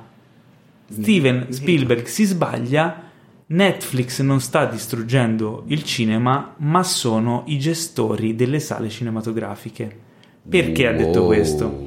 E l'ha spiegato con dovizia di particolare. Ha detto questo Edward Norton perché proprio in uscita di Motherless Brooklyn ha fatto un giro di proiezioni in vari posti d'America e ha notato che le proiezioni cinematografiche per una buona maggioranza delle sale sono di qualità penosa. Spesso la, la luminosità delle lampade dei proiettori è mh, a livello bassissimo, cioè sono lampade usurate che quindi hanno meno della metà della luminosità che dovrebbero avere e quindi chi va a vedere il film lo vede ehm, scuro, male, ha un'esperienza non positiva, non bella della sala e quindi dice perché devo pagare i soldi per andare a vedere in sala, me lo guardo a casa su Netflix, si vede meglio. Dice quindi perché nessuno accusa i gestori cinema- cinematografici, i gestori delle sale di non offrire al pubblico l'esperienza per cui pagano, ma offrire un'esperienza degradata dalla loro incuria? Eh, questo è un bel, è un, è un bel eh, argomento. Inoltre ci sono dei parametri proprio standard con il quale vengono consegnate i DCP, cioè i film in formato digitale, dei parametri di proiezione di qualità che devono mantenere e il più delle volte non lo fanno. Hanno misura- lui ha proprio misurato i livelli con dei tecnici in sala ed era, fai conto, eh, se il livello doveva essere 14 minimo di luminosità era tipo 6 Mamma mia. Meno della metà. meno della metà e quindi eh, ha, diciamo, è stato il primo effettivamente il primo perché non ho mai sentito fare questo, questo tipo di poi sai Edward Norton è antipatico sicuramente ora i gestori cinematografici staranno antipatico però non ha tutti i torti No, perché in questo caso assolutamente, direi. questo diciamo cattiva, questa cattiva abitudine si, si può notare anche purtroppo da noi ma è generalizzata un po' nel mondo Diciamo che è un circolo vizioso. Va, eh sì, per forza, perché nel momento in cui tu eh, decidi di andare a vedere, e con il tu parlo del famoso spettatore casuale, non di noi, non di quelli che ci ascoltano, non degli appassionati. Ma nel momento in cui appunto uno la domenica pomeriggio al centro commerciale dice cosa facciamo? Andiamo a fare una passeggiata, andiamo a prendere un gelato? No, dai, andiamo al cinema. Quello lì, nel momento in cui sceglie di andare al cinema, se poi vede il film male, la domenica dopo non ci va al cinema, va a prendersi un gelato. E c'ha anche ragione se il film si vede male. Se l'esperienza cinematografica, che è, a mio avviso, il modo migliore, il modo più giusto eh, e corretto di vedere un film, eh, se quella non, non- non- non merita i soldi che spendi e il tempo che gli dedichi, Faccio c'è qualcosa del diavolo. Eh, Faccio l'avvocato del certo, diavolo. vai. come no. Il tu. No, adesso mi devi casuale. fare il monologo del film. Esatto, eh, del. Ah, non in quel senso. ok. C'è però la scena nell'ascensore che non è male. Non Eh, divagare. dai, non guarda, divagare. guarda, guarda, guarda subito l'allarme di vago. Quindi cosa volevi Ehm, dire? il tu casuale ha la capacità di capire se è proiettato male o bene? Sì, perché banalmente se si vede male lo vedi male. Non ti dirà, eh, però il livello della luminosità, Esatto. eh, però il film era fuori fuoco, eh, però l'audio mancava il canale sinistro surround. Ti dirà, "Mm, ma questo film, boh, era meglio se stavo a casa. Cioè, avrà un'esperienza che non l'ha emozionato quanto avrebbe potuto. Oppure, eh, però i film in 3D mi fanno venire il mal di testa. Mm. Non è colpa del film in 3D, è colpa del fatto che il film in 3D sia stato proiettato male e quindi ti crea un disagio, in quel caso del 3D fisico, perché se il 3D non è proiettato secondo i parametri, crea dei disturbi allo spettatore. E questo è il motivo per cui il 3D ha, ha, diciamo, fallito nel suo nuovo exploit. Se il 3D fosse stato proiettato sempre secondo i parametri, nessuno avrebbe mai detto che aveva mal di testa, perché figurati se dopo tutti i soldi che ci sono in ballo lanciavano una tecnologia che faceva venire il mal di testa alla gente, non l'avrebbero mai fatto. È un problema di proiezione, è un problema di incuria, è un problema di manutenzione delle sale, è un problema tecnico. eh, Problema ed è un problema che- generalizzato purtroppo. Un problema di incuria che tu, Paolo, mi insegni. eh, vede protagoniste anche le famose stampe in 70 mm con le quali molte delle sale cercano di eh, Invogliare. invogliare perché giustamente devi creare l'evento ormai per staccare i culi dai divani dei famosi spettatori casuali Che è una cosa positiva. che è una cosa figa assolutamente Però- ma poi vai a vedere queste famose stampe in 70 mm e con il vero 70 mm di una volta non c'entra una pippa Però lo spettatore medio non ha termini di paragone quindi dice: Ah, che figato, ho visto il film in pellicola 70 mm. In realtà, Sì, che però magari non lo ha visto uguale la settimana Spieghiamola prima, perché se, se questa cosa, se non la spieghiamo, se non la spieghiamo, non, non si capisce il Ok. motivo di questa affermazione. Eh, la pellicola 70 mm era una pellicola già ai tempi in cui tutti i film venivano proiettati in pellicola molto rara, molto costosa e specialistica. Quindi veniva stampato già di rado. La- il 99% delle pellicole che uscivano erano 35 mm, il 70 mm era una sorta di versione premium. Quindi già rara all'epoca. Figuratevi adesso dove da anni e anni i film sono tutti in digitale, eh, non ci sono più le professionalità e le macchine, eh, le professionalità per stampare le pellicole e le macchine che stampano le pellicole sono chiuse in dei magazzini col cellophane sopra e probabilmente vanno ritarate, vanno rimesse in moto, vanno ri- fatta la manutenzione. E chi, chi vai a prendere che lo fa questo? Magari uno che faceva quello di lavoro dieci anni fa e che non si ricorda magari neanche più come si fa e in più gli fai fare una serie di stampe ad alta velocità perché devi con un solo laboratorio di stampa consegnare copie in tutto il mondo perché questo si tratta quando vengono fatte le copie in 70 mm vengono stampate in un laboratorio a Los Angeles che fa le copie per tutto il mondo e cosa comune già all'epoca alcune parti delle pellicole possono venire stampate male e quindi devi chiedere un reso, devi fartela sostituire. C'è tutta una serie di problemi e di logistica che ormai non è più in moto e che quindi farà sì che la copia che tu vedi, essendo una copia analogica, essendo una stampa chimica, non necessariamente sarà a livello massimo di quella tecnologia che, que- che quella tecnologia può ottenere. Quindi il mio consiglio è andatevi a vedere un- una proiezione 4K in una sala ben attrezzata con un proiettore laser con l'ultima tecnologia perché sarà il meglio, il miglior modo in cui potrete vedere quel film. Meglio anche della pellicola, non per, non per diciamo... Purtroppo.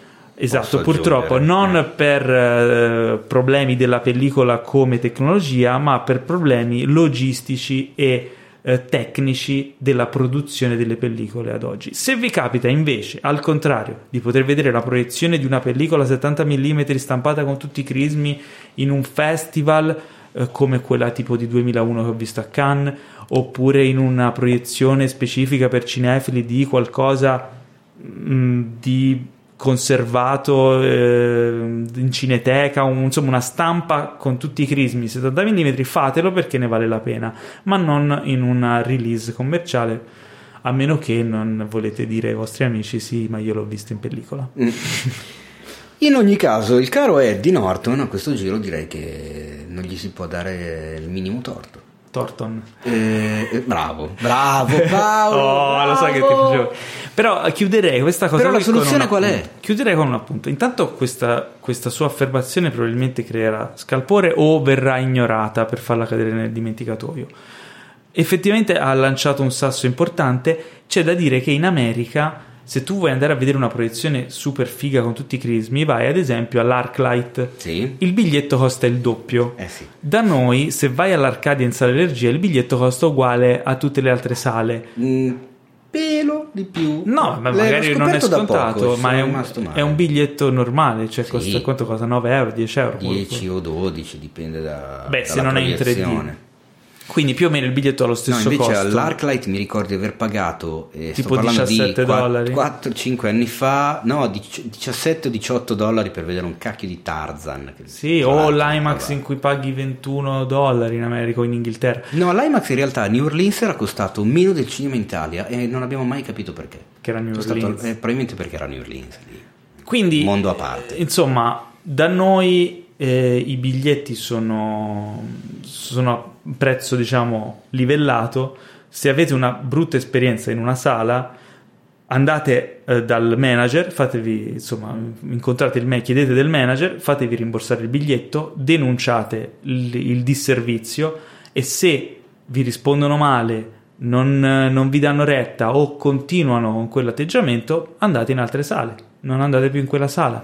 Io ho la mia. non prima di Milano- avercelo segnalato, perché noi a questo punto potremmo decidere di parlare di questo atteggiamento da parte degli esercenti, magari qualcuno Raccontateci, raccontateci le vostre storie. Io a Milano ho la mia lista nera e la mia lista bianca. Io vado nei cinema che mi piacciono perché proiettano come si deve, sono tanti, sono bravi, fanno quel lavoro con C'è da dire che passione. siamo fortunati a essere in una città come Milano. Ma so- in ogni città ci sono quelli che lo fanno con passione, identificateli, fategli complimenti anche dopo che avete visto un film proiettato bene, bello, che vi ha emozionato e eh, rompete le palle a quelli che non lo fanno, perché questo è, è un modo per salvare il cinema come esperienza.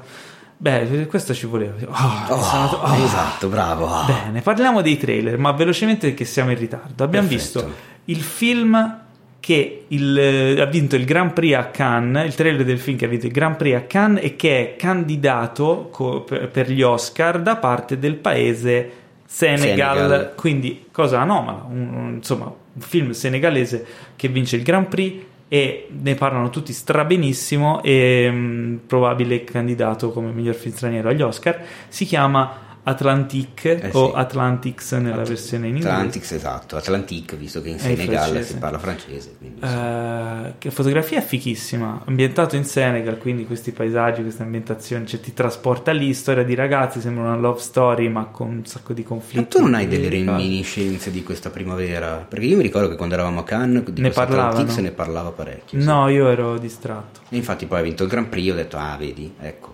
qualcosa l'ha vinta. Sì. Sono, sono molto curioso. E poi comunque è, è uno di quelle parti di mondo che comunque girano una valanga di cinema che noi non vediamo mai. Giusto? Sono in vena oggi di consigli a proposito di cinema di Africa nera. Consiglio tantissimo. Forse era, andat- era stato candidato agli Oscar come film straniero, mi ricordo, un- una quindicina, quindicina d'anni fa. Zozzi Non so se l'avete visto. Ah, sì, me lo ricordo, Sudafricano, consiglio molto, molto, molto. Ma forse me ne avevi parlato tu. Sì. Eh, ok, ecco dove già- l'avevo Sì, già sentito. Sì, sì, ok. sì, sì, sì. Ma la bellezza di questi film poi è che ti portano in quel Te contesto ne avevo lì, parlato fanno- prima che dovessi andare a girare il cortometraggio um, in Kenya, che forse dovevi venire tu, poi non sei Sì, venuto. ti ok, ricordi? è vero. Ecco, lì, ok. Guarda Zozzi perché se non l'avete visto lo- fatevi un favore. Esatto, fatevi un bravo. favore, esatto, fatevi un Perché favore. in, realtà il cinema africano dà un sacco di... Poi c'è la famosa Nollywood. Esattamente, ci stavo arrivando. Che è l'industria cinematografica nigeriana che eh, incredibilmente, questo è un CFX fondamentalmente, è l'industria più attiva e florida di tutto il mondo. Perché surclassa Bollywood, la quale surclassa Ma Hollywood. Come numero di produzioni o come eh, diciamo eh, Come ritorno nu- economico? No, no, no, come numero di produzioni. Poi il Eh 98, virgola qualcosa per cento sono Trash. rimangono distribuite all'interno del territorio nigeriano, quindi Su non YouTube le vedremo mai. quei trailer di, di film, credo che siano nigeriani, Sì, vabbè, action. ma lì siamo al, al trashu, è come se un nigeriano vedesse la soap opera piemontese che prendevano in giro i Jalapas Band vent'anni fa e dicessero "Ah, hai visto cosa producono in Italia? Sì, ok. Sì, infatti. Però diciamo stare- anche quello, però non è solo quella roba lì. Agli stereotipi. Eh sì, Comunque, come lo eh, Spider-Man del Ghana, l'avrei visto la- il video su YouTube con questa CGI imbarazzante. Magari in Ghana girano anche della roba figa, ma noi non la Allora, su YouTube. Territorio Guerra dei Flussi, Apple. Apple TV Plus, Truth to be Told, che è una serie. È una serie, no? Stavo facendo la, Cos'è la sigla la della colonna sonora della guerra dei flussi. Eh, Octavia Spencer e Aaron Paul. eh, sì. È una serie, giusto? Sì, è Sei una, sicuro è una serie. serie? Credo sia è un una film? serie. È una serie. Ma perché non ti sei informato prima di fare Perché queste figuracce da pesce? Octavia Spencer, che tra l'altro è presente in ben tre trailer di questa settimana. E la cosa mi ha fatto sorridere perché io voglio molto bene Octavia Spencer, la ritengo un'ottima attrice, ma ha questo volto. Che io adesso non voglio fare quello che- cosiddetto body shaming, anche perché sono assolutamente contrario alla cosa e sia su sito che pagine, eccetera, di solito do le bastonate sulle gengive a chi, a chi ha questo atteggiamento, a parte rari casi tipo eh, Todd di El Camino, Breaking povero Bad. Todd. Vabbè, ma lì faceva ridere chiamarlo Il panino. il panino. Però Octavia Spencer, anche quando è andata a ritirare l'Oscar un paio di anni fa, mi ha sempre ricordato Jabba the Hutt. Ma perché? Comunque è una Perché serie. ha questo Ti volto... confermo che è una Ah, serie. ok. Ha questo volto particolare la Spencer. E anche quando è andata a ritirare l'Oscar mi aspettavo che da un momento all'altro iniziasse a dire Atiko patapa tumpu Skywalker Jedi. E invece no, ha parlato con la voce diretta. Com'è che ha detto? Akiko punta panta voodoo Skywalker. Banta Pudu, cibo Banta per Pudu, Banta. eh sì. Eh, è- Bravo, mi piace la tua conoscenza del giabbese. Ma volevo fare una, una micro citazione perché io da quando l'ho visto la prima volta da piccolino che non me lo sono mai dimenticato al pupazzino eh, che sta vicino Ah, a Jabba bellissimo, come che si quando chiama lui, lui? lo prende in giro non mi ricordo come si chiama ma fa questo verso qua è vero! E fa questa roba qui non me la sono mai tolta Teo, dalla compito testa a casa per la prossima puntata devi trovare Scoprire il nome di il nome e tutta la backstory di lui e di tutta la sua famiglia perché probabilmente Lucas l'ha scritto S- sì ma non so se il nome si trova sicuro il nome probabilmente lo Sì, sapevo sì, anche sì, qualche sì. allora Truth to be told serie Apple Plus sembra molto molto figa molto Molto. carceraria carceraria, dramma, ma c'è dietro un'investigazione. Questo qui è- era un Paul nel braccio della morte, credo, no? Si dice braccio della morte? sì Vabbè, Death, braccio no? Death Row E ma è colpevole, non è colpevole. Tra l'altro c'è anche, se non ho visto male, l'attore che fa Hawk in Cobra Kai. Che è bellissimo, è un personaggio che si chiama Hawk e ogni volta che appare si sente il verso dell'aquila. ma è, beh, Cullen No, non mi ricordo come si No, non è lui. Beh, c'è anche l'attore che comunque fa Thomas Wayne eh, in- nell'ultimo Joker. Sì, è vero. Come si chiama? si chiama Cullen di cognome, non mi ricordo in questo momento il nome, però vabbè. Eh, Vabbè, sembra, sembra interessante. È un'altra di quelle serie dove, dove vedi che Apple sta spendendo proprio come Sì, un. sì, sì, sì. così, Inizia a essere intrigato, inizia a essere veramente intrigato. Ha poca roba però. Poca roba solo, ma. Solo, solo Poca- roba Costa anche propria. poco, eh. È vero. Costa poco, poca roba, buona. Meglio Mm. poca ma buona visto che abbiamo poco tempo. Ehm, poi, eh, rimanendo con Ottavia Spencer, è uscito finalmente il trailer di Onward. Trailer Onward lungo. oltre la magia. Trailer lungo, Sì, era già uscito un Quella era un teaser, non diceva nulla. Questo qui invece mi ha intrigato, il nuovo film Pixar con eh, Chris eh, Pratt. Pratt e Tom Holland Che fanno i fratelli. che arrivano direttamente da casa Marvel Esatto. e interpretano due fratelli in un mondo fantasy ambientato ai giorni nostri. Quindi, come sarebbe un mondo fantasy nel 2019, con i cellulari e tutte le robe così, loro sono, cosa, sono degli orchetti. Sì, Sì, credo le case sembrano le case sì. dei puffi. Perché Sì, Sì, sono- ma vabbè. poi è figo perché ci sono i vari riferimenti, eh, i vari parallelismi, non so come chiamarli. Sì, sì, Quindi ci, ci sono gli unicorni che però sono degli animali randagi che ho visto nella spazzatura.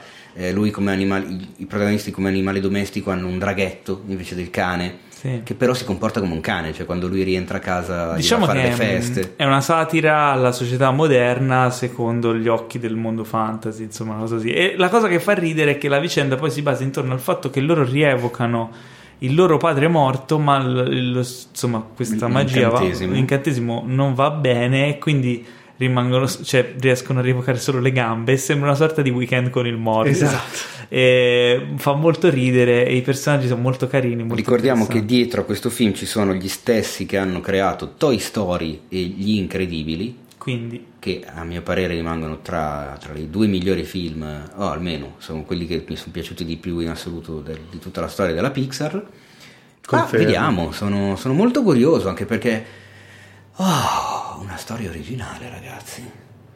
Eh? Beh, sì, Si ci sta, un po' ci, la ci voleva, mancanza ci voleva. Eh, insomma, di qualcosa che di originale. Ci si può fidare, visto che vedremo, vedremo. Molto Eh sì. curioso, molto curioso. Invece, eh, Rimanendo ancora con Ottavia Spencer, rimanendo, cos'altro c'era di Octavia Spencer? eh, dai, un sacco di animali fatti male. Ah, madonna, stavo cercando di rimuoverlo.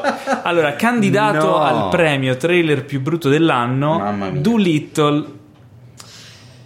E non dico altro. Robert Downey Jr. Come sei caduto in basso? Eh. CGI, come sei caduta in basso? Eh, la CGI brutta mi ha ricordato gli animali di Madonna. Jumanji. Madonna. Solo che Jumanji Era è fatto del meglio. 95. Se non vado Ah, non Jumanji quello No, no, nuovo. no, Jumanji è quello vecchio. Cioè, gli animali di questo film più o meno so, È veramente un trailer di una bruttezza. Epocale. Con questo Downey Jr. che non ho ben capito che accento faccia. Però aspetta, come tu hai detto prima, no? Onward dai produttori di Toy Story. It's okay e- to be scared. Sì, c'è un accento. cioè, Dicevo, ehm, tornando a Onward, no? Tu hai detto produttore di Toy Story e di... Capito dove vuoi e arrivare. di Gli Incredibili, quindi dici, "Oh, ma sono rassicurato. diciamo. Eh, sì. magari, magari non ti convince, però dici, "Beh, però cazzo mi fido. Qui invece dai produttori di Alice in Wonderland, ah, cortellata. E poi cos'era quella? Magnificent. Maleficent. Maleficent. Oh! E sono le prime cose che scrivono, cioè come fosse una cosa figa. Madonna, io già, cioè già Alice in Wonderland mi, stavo, mi sono strappato l'occhio destro. Quando ho visto anche Maleficent, mi sono strappato anche l'occhio sinistro. Diventa un audiolibro. Diventa un Quindi, podcast. boh, Doolittle, lasciate ogni speranza a voi che Oh, l'aspettate. poi, come diciamo sempre, Non si può mai dire. magari è un film bellissimo e il trailer è, È è riuscito male. e la CG è ancora provvisoria e magari abbiamo visto delle scene che nel film non ci saranno e sono solo nel trailer, non si può E dire. magari non hanno preso Robert Downey Jr. solo perché è una megastar che già basta che c'è il suo nome e vendono i biglietti. Eh, chi può dirlo? Mm. Ma aspetta perché nel finale, cioè nei titoli di coda, eh, chiamiamoli così, del trailer, viene, viene fuori una lista infinita di star che io ho fatto fatica a starci dietro. Tra l'altro Sì. ho letto appunto Ralph al volo Fiennes. Ralph Fiennes, Tom Holland, Octavia Spencer, eh, ma ce ne sono mille. Ci Comunque sono due devo, schermate di nomi. correggere. Si dice Rafe Fiennes. No, Sì, no. sì, mi no. spiace, sì. Dai, no, non ci credo. Questo è come Kevin. Chiedi a lui come si chiama e lui ti Questo risponderà. è come Rafe aspetta, Fiennes. adesso lo chiamo. Allora, eh, sì, questo non lo chiamare. Rafe si chiama. che tutti mi chiami un altro. Eh? Eh. Ho capito che sono. Eh, ma che vuoi il No, tema? ma c'è Così il noi siamo orario di un'ora in meno, cazzo vuoi? È tardi da me, mica da. Ah, eri già a letto. Eh, vedi. sentiamo domani, ciao. Non le devi fare queste cose. Tu fidati di me. E niente, non ha voluto Fidati. rispondere. Paolo, allora, perdoni. eh, quindi niente. Eh, ve lo ricordate Doolittle con Eddie Murphy, dottor Doolittle? Eh, vorrei dirti di no. Non l'ho visto. Tu non l'hai visto, Eh, Teo l'ha visto. beato te. Teo l'ha visto, te lo ricordi? Sì. E non... Avresti mai immaginato che un giorno l'avresti rimpianto? E con questo chiudo, Mm, chiudo l'argomento. No, diciamo che ecco, forse la cosa buona è l'ambiente. Allora, il Doolittle con Eddie Murphy era ambientato in un mondo contemporaneo, quindi eccetera. Questo sembra da un certo punto di vista un po' più stilosetto. Un po' fantasiggiante. Sì, credo che forse sia ambientato in un'epoca storica diversa dalla nostra, che molto probabilmente è quella del racconto originale, ma non vorrei dire baggianate. Questo non toglie che il trailer è Questo non toglie che gli abbiamo dedicato fin troppo tempo. Passiamo a un film che il buon Martin Scorsese direbbe che non è cinema, ma che è un'attrazione da parco a tema, non da Luna Park, che è Jungle Cruise con Dwayne Johnson ed. Emily Blunt. Beh, vedi tu, cioè nel Perché? senso questo è come Pirati dei Caraibi. ah sì, è un'esperienza della, dei Disneyland? Eh, mi sembra proprio che sia la classica ride dei parchi dove tu sei all'interno di un tronco e viaggi in un fiume Ah. e c'è l'ippopotamo Sì. che apre la bocca, il gorilla che si batte il petto, i serpenti che cadono dagli alberi, quelle robe lì. Il primo Pirati dei Caraibi era molto godibile, quindi speranza c'è. Speriamo. Perché aspetta, spiego, parenti, magari molta gente non lo sa. Ma il film Pirati dei Caraibi con Johnny Depp che fa Jack Sparrow e che poi è diventato quella roba epocale con 12.000 sequel e miliardi spesi e incassati, nasce da un'attrazione di Disneyland, cioè non il contrario, Che andava male. che non era tra le più visitate ormai, sì, perché è anche una delle più antiche, c'è questa nave dei pirati dove appunto anche lì all'interno sei in questo vagoncino sull'acqua che scendi, vedi questi mondi caraibici, tesori, pirati, eccetera. E loro hanno detto inventiamo un film da Pirates of the Caribbean, che era il nome dell'attrazione di a Disneyland, Così la gente torna a vedere. così magari la gente va all'attrazione. È diventato un successo devastante. Beh. Questo Jungle Cruise a me ricorda molto quell'operazione lì. Ma il primo Ma sei- Pirati dei Caraibi era molto bello. Era molto carino.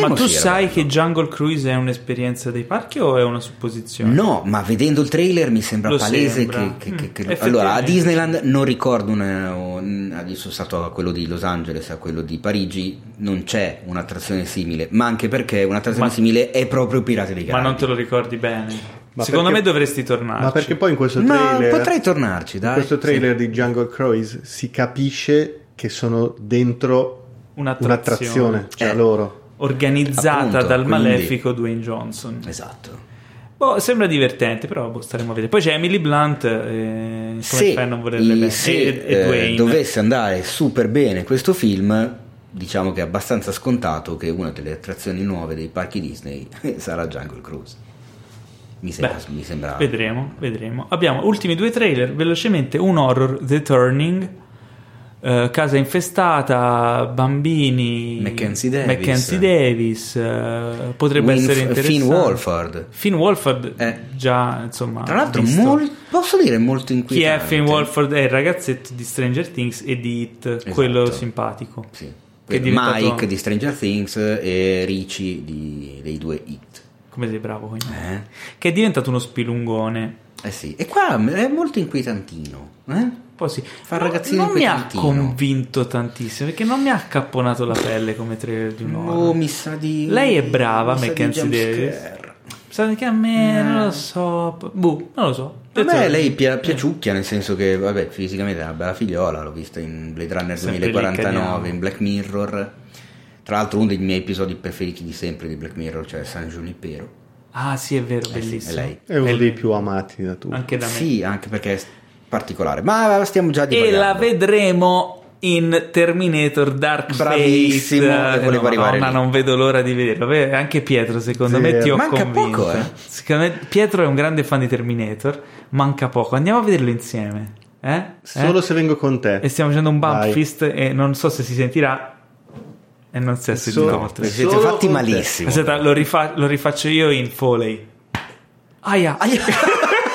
Ti sei spaccato No, tre nocche. niente. Allora, ehm, quindi niente, interessante. Ma quello che mi ha interessato di più, che forse è uno dei trailer più belli che abbiamo visto oggi, però solo a me, è Dove la Terra trema, Earthquake Bird, che è un film... L'uccello del terremoto. Sì, è un film ambientato in Giappone, a Tokyo, eh, con una storia che sembra intrigante. C'è questa love story tra questa. Chi era l'attrice? Alicia Vikander. Alicia Vikander e un giapponese. C'è un mistero dietro. C'è la eh, fotografia di foto- mezzo. Sì. Sì, c'è lui ossessionato dalle fotografie, c'è sempre in mano questa, tra l'altro, macchina For- analogica. penso sia un thriller. Sì. Ehm, Sembrerebbe. bello il look, ehm, lei è brava. Non lo so, mi ha intrigato, mi ha intrigato l'ambientazione e tutto. Forse perché sono stato un po' di volte lì e rivedevo delle atmosfere un po' oriental hitchcockiane un Sì, po'. sì, sì. Scusa, dov'è, scusa, com'è- dov'è che sei stato? Ho riconosciuto un, paio di, volte? posti. A un certo punto c'è una scena in un club di Shibuya molto carino dove ti consiglio di andare. Scusa, Paolo è esperto di Tokyo adesso. E vabbè, vabbè, questo è mm, Earthquake Bird dove la terra trema che sarà su Netflix.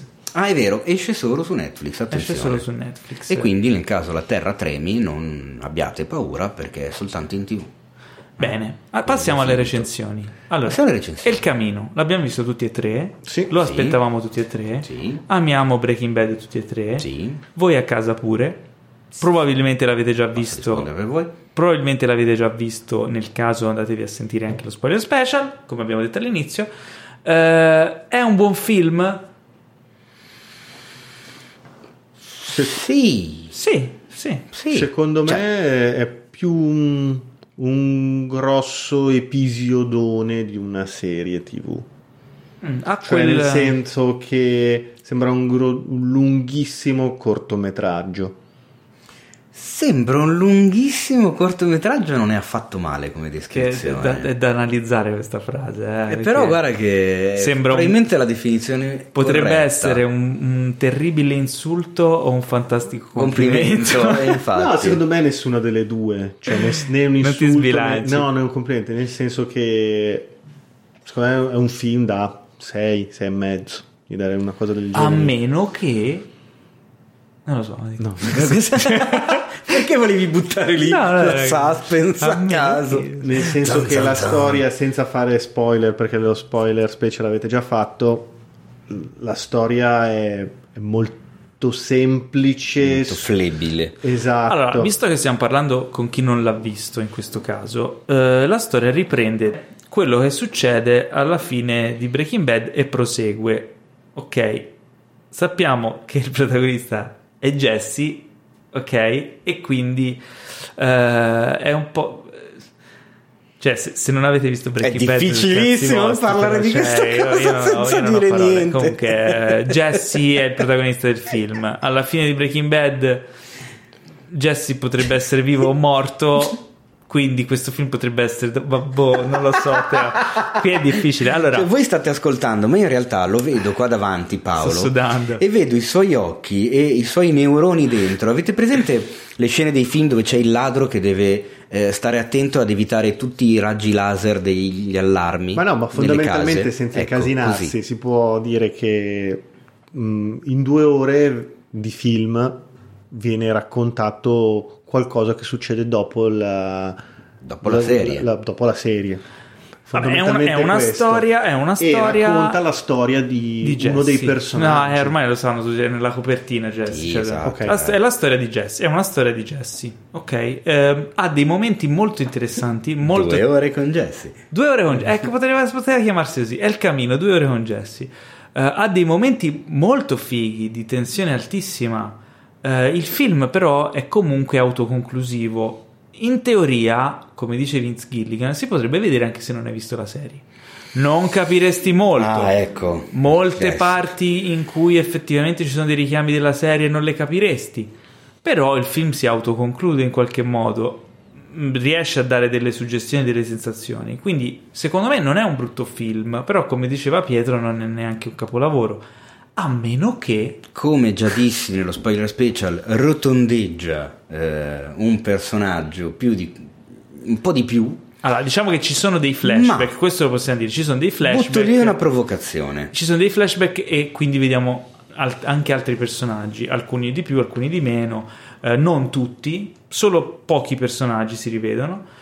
E ovviamente sono passati degli anni, quindi magari alcuni attori non sono proprio... Cioè, in forma. filologicamente, se vogliamo fare proprio il preluogo, ci sono delle cose che... È una, è una bellissima rimpatriata, un po' come quando rivedi i tuoi vecchi compagni delle elementari, come è successo a me da poco, tra l'altro. Vi saluto tutti, siete tutti fighi e fighe, vi voglio bene. Eh, però posso buttare lì una provocazioncina che non ho buttato nello spoiler special perché l'avevamo appena visto, quindi ero ancora molto così sul- sull'elaborante.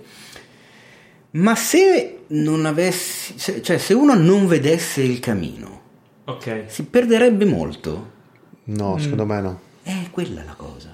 Cioè, Ma eh, no, invece sì. No, l'ho, l'ho visto, mi è detto- piaciuto. a te è piaciuta la è mia Teo, lì. ti faccio un'altra domanda riferita a questa. Se tu saltassi la puntata della mosca, ti perderesti molto? Sì. Eh, è la Eh, stessa eh, cosa. eh, no. Solo che viene dopo.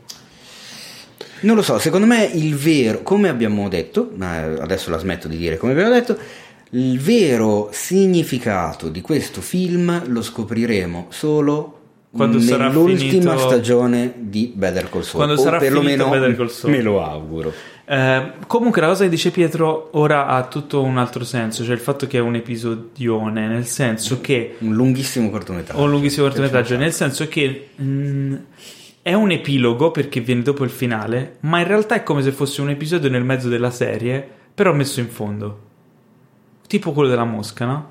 È un episodio, tu, tu guardatelo come fosse un episodio e goditi quelle due ore con Jesse.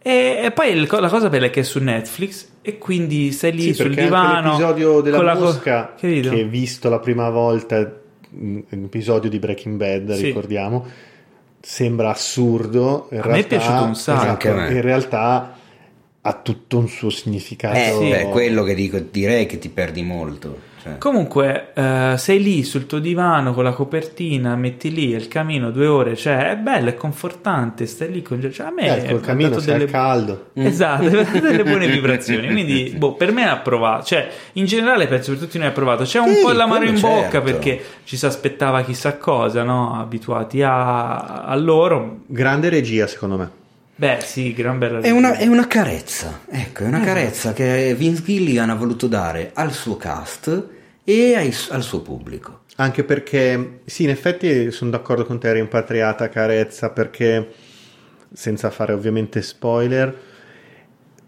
ritmi abbastanza lenti, non ci sono particolari colpi di scena, ehm, è veramente sì una, una rimpatriata, come dici tu. E a questo punto eh, diciamo che acquista una sorta di, di valore particolare perché eh, per forza di cose è l'ultima apparizione di Robert Foster che come abbiamo detto a inizio puntata è scomparso pochi giorni fa. Già, già. Mm, personaggio, ricordiamo, per chi ha visto Breaking Bad, del, del venditore di aspirapolvere. del rin- rinnovatore Ed, Rinnovatore. Ed. Ah, tra l'altro abbiamo detto una pirlata enorme nel, nel podcast. Che non aveva nel- nome. Sì, nello spoiler perché eravamo cotti dalla stanchezza e dalla tequila che ci eravamo bevuti. Esattamente. Ah, tra l'altro consigliamo, fatevi un favore, se non avete visto ancora il camino, guardatelo sorseggiando della tequila. eh, Assolutamente. Tra l'altro la certo. scena lì dell'aspirapolvere così mi ha ricordato tantissimo quella di...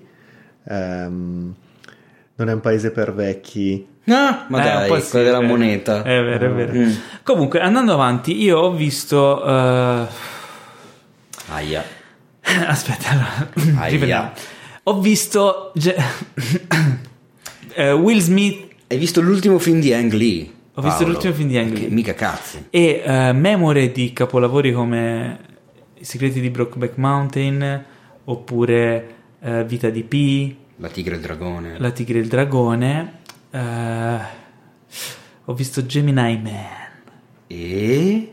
e ci sono due Will Smith, uno attuale e uno, uno giovane, giovane. come quando era giovane nel... Ehi, questa è una questa è una storia. di come la mia vita è cambiata capovolta Sotto sotto sopra sopra si è si è finita. finita seduto su due piedi qui con te Ti parlerò di Willy, il super figo di Gemini Man. Gemini Man E ed quindi? è tecnologicamente allora parliamo delle cose positive guardiamo sempre il lato positivo Ma certo. come dicono i, i miei detrattori che mi fanno le domande dicono che a me piace sempre tutto Eh. e non critico mai nulla Sì, siamo ottimisti. Gemini Man a livello tecnologico mette su schermo, in alcune scene, non in tutte, eh, un personaggio in CGI perché il Will Smith che ha fatto non è un ringiovanimento di una ripresa come è stato fatto nei film Marvel o in altri film o in The Irishman, ma è un personaggio full CGI animato dagli animatori sulla base dici? di Will Smith. Sì, è un full CGI character. Cioè, ma va. È tutto fatto in 3D. Eh? Cioè, Esatto. Will Smith non ha recitato se stesso per le parti in cui nel film è Probabilmente ha dato dei riferimenti, però è stato completamente rifatto in CGI e animato. Come è questo stato fatto. Peter Cushing in, eh, in Rogue eh, One, Rogue One o, avevo idea. o la principessa No, Diana. però aspetta, Peter Cushing c'è l'attore che l'ha C'è un attore Eh. come riferimento, però il personaggio è full CGI. Eh, in- Ah, invece, che ne so, certo, Robert eh, Downey sì. Jr. in eh, cos'era? Civil War oppure eh, Pacino, De Niro, Pesci, Niro- Irishman. sono loro lo recitano e poi modificano l'immagine ringiovanendoli quindi fanno un lavoro sull'immagine ripresa in questo caso no è, è CGI Mhm. Eh, c'è un attore c'è uno stunt viene sostituito da CGI e eh, ricordando comunque Rogue One in cui le parti in cui c'è il Grand Moff Tarkin è fintissimo, ragazzi. Eh, cioè, sì. mi dava fastidio, non riuscivo a seguire la storia perché io dicevo, guarda quanto è finto questo, guarda quanto è finto questo. Oh no, cosa ha detto? Cioè, in questo caso, specialmente in due o tre sequenze, è fantastico, cioè è veramente credibile. Soprattutto perché è calato in delle situazioni dove le luci sono dinamiche, la camera si muove, le luci si muovono, le ombre passano davanti e c'è un casino a livello di illuminazione, quindi si integra in maniera eccezionale Quindi è nell'ambiente. una fantastica demo reel degli tecnici degli effetti visivi questo film. Sì, assolutamente. Però, Però, però, allora, rimanendo sul lato tecnico, eh, una delle ultime sequenze è di una fintezza abominevole. Ah. Cioè, nel senso, c'ha degli alti e bassi questa tecnologia. Ci sono delle, delle se- sequenze in cui è incredibile. C'è addirittura una in cui piange. Non faccio spoiler, c'è una scena in cui il personaggio piange e il modo in cui piange, gli occhi che si arrossano, è incredibile, veramente maniacale. Ce n'è un'altra nel film in cui neanche il peggior videogioco, cioè quindi già questa altalenanza mm, mi fa strano, ma probabilmente questo dipende anche dal tempo dedicato al... magari quella scena lì è stata modificata all'ultimo momento, hanno avuto meno tempo per lavorarci sopra, ci sono tanti elementi della po- post-produzione di un film del genere che noi non possiamo sapere, Eh, faccio l'esempio per esempio della scena finale del combattimento di Black Panther dove i personaggi sono CGI particolarmente finta, quella scena è stata modificata all'ultimo e rifatta in pochissimo tempo e ovviamente cioè, è il lavoro di artisti. Se tu mi fai fare un quadro e mi dai due anni per farlo, io ti faccio una fotografia. Se mi dai due, se- du- due giorni, magari no. Eh, questo per quanto riguarda il comparto tecnico. Purtroppo il valore aggiunto di questa Pollock i quadri tecnologia. li faceva in 10 minuti. Eh. Vabbè, ma non ti faceva le fotografie. Scherzo. Ehm, se tu guardi eh, oltre il comparto tecnico, purtroppo nel film non rimane niente, cioè proprio niente. La sceneggiatura è qualcosa di imbarazzante. Eh, Ma da che punto di vista, scusa, dal, dal punto di vista della prevedibilità, banale- della banalità, ah, ok. Il più banale Ah, insulso e non interessante thriller action. Ci sono un paio di sequenze action fighe, però non c'è niente nei personaggi nella storia che ti faccia emozionare nel vederle. La fotografia è sciatta, cosa che da Ang Lee non mi sarei mai aspettato perché lui ha sempre fatto fotografie nei suoi film molto curate, ha sempre Ovviamente spinto se io ti elementi. chiedo chi è il DOP mi Non dici- me lo te ricordo, ricordi, ok? ehm, però lo vedi già. Allora, una delle inquadrature più importanti quando fai un film è la prima volta che mostri un personaggio, il momento in cui si presenta quel personaggio, come Certo. introduci il personaggio, specialmente il protagonista, no? sì. Te lo ricorderai sempre come entra in scena Indiana Jones, te lo ricordi come entra in scena Darth Vader, te lo ricordi come entra in scena Will Smith in questo film boh, con un wide dove lui cammina, cioè proprio banalissimo. E, e già da lì inizi a dire: Ma cioè, non lo so, mi manca qualcosa, mi manca della cura in più, no? E, e questi elementi non collimano. Sembra quasi che sia un progetto che magari ha avuto una genesi così lunga che magari a un certo Ha punto avuto, anche lì si è rotto una le Gemini balle. così lunga. Sì, eh, magari si è rotto le balle, a un certo punto non aveva più voglia. Comunque è un film eh, che non mi è piaciuto. Posso Guarda- dire chiaramente per tutti quelli che dicono a me piace sempre tutto, Jamie Iman no, non mi è Il piaciuto. botteghino sta seguendo bene o male quello che stai Sta floppando di Sta brutto floppando tanto. e È arrivato adesso al- allora in Italia. è costato tanto tra l'altro, è È costato stato cen- cen- 180 mi esatto. Ah, tanto, no, tanto, 100 tanto. 138 milioni di Ah, dollari ok, Tanto, ma tanto. quasi 140, aggiungici un centinaio di milioni di, di promozione, marketing. ma infatti il, come si dice, i produttori mh, si aspettano un minimo di 280 milioni per Ed è a? almeno rientrare è arrivata a 50? a neanche 60. In Italia non ha sorpassato il milione singolo. Perché è stato anni- sta comunque venendo annientato da Joker, che è una macchina No, schiacciasassi beh, guarda, questo poteva essere annientato anche dall'allenatore nel pallone. Cioè... Eh no, però in realtà No, sulla è carta, in, in realtà sulla carta si- ci, ci si aspettava che Jimmy Man doveva essere il film che scalzava Joker dalle classifiche di tutto il mondo. In realtà È non gli ha nemmeno fatto il solletico al trucco. È l'ennesima dimostrazione che la popolarità su YouTube non equivale alla vendita di biglietti al cioè, o cinema su Instagram. o su Instagram. Perché comunque Will Smith fa un gran lavoro su YouTube, è un grande personaggio, però qui è- ha scelto il ha scelto il film sbagliato. Cioè, poi, tra l'altro, non Che è, non succede quasi È mai. un film che non ha neanche un minimo di componente ironica o comica, eccetera. Quindi il personaggio Alla di Will Smith, Smith? è un film che si prende sul serio No, dall'inizio alla fine. Ecco, questa cosa qua, ok. vabbè, È, è capisco tutto, è tutto sbagliato. È tutto sbagliato. È E non lo ha aiutato incredibilmente neanche il video che Will Smith ha fatto con Rovazzi. Per cercare di. Tra l'altro è carino il video di Rovazzi, Vero, visto? ma anche secondo Sì. me è carino, fa ridere. Ma Ravazzi è simpatico. Ma Poi... anche e, e Will si è, si è prestato bene. Tra l'altro fa ridere che fa: Tu sei italiano, io ho un amico italiano, eh, Gabriele, Gabriele Muccino. Muccino. Eh, madonna. e vabbè. E vabbè. E niente. Invece, Pietro, tu cosa hai visto? Ho visto un bel horror.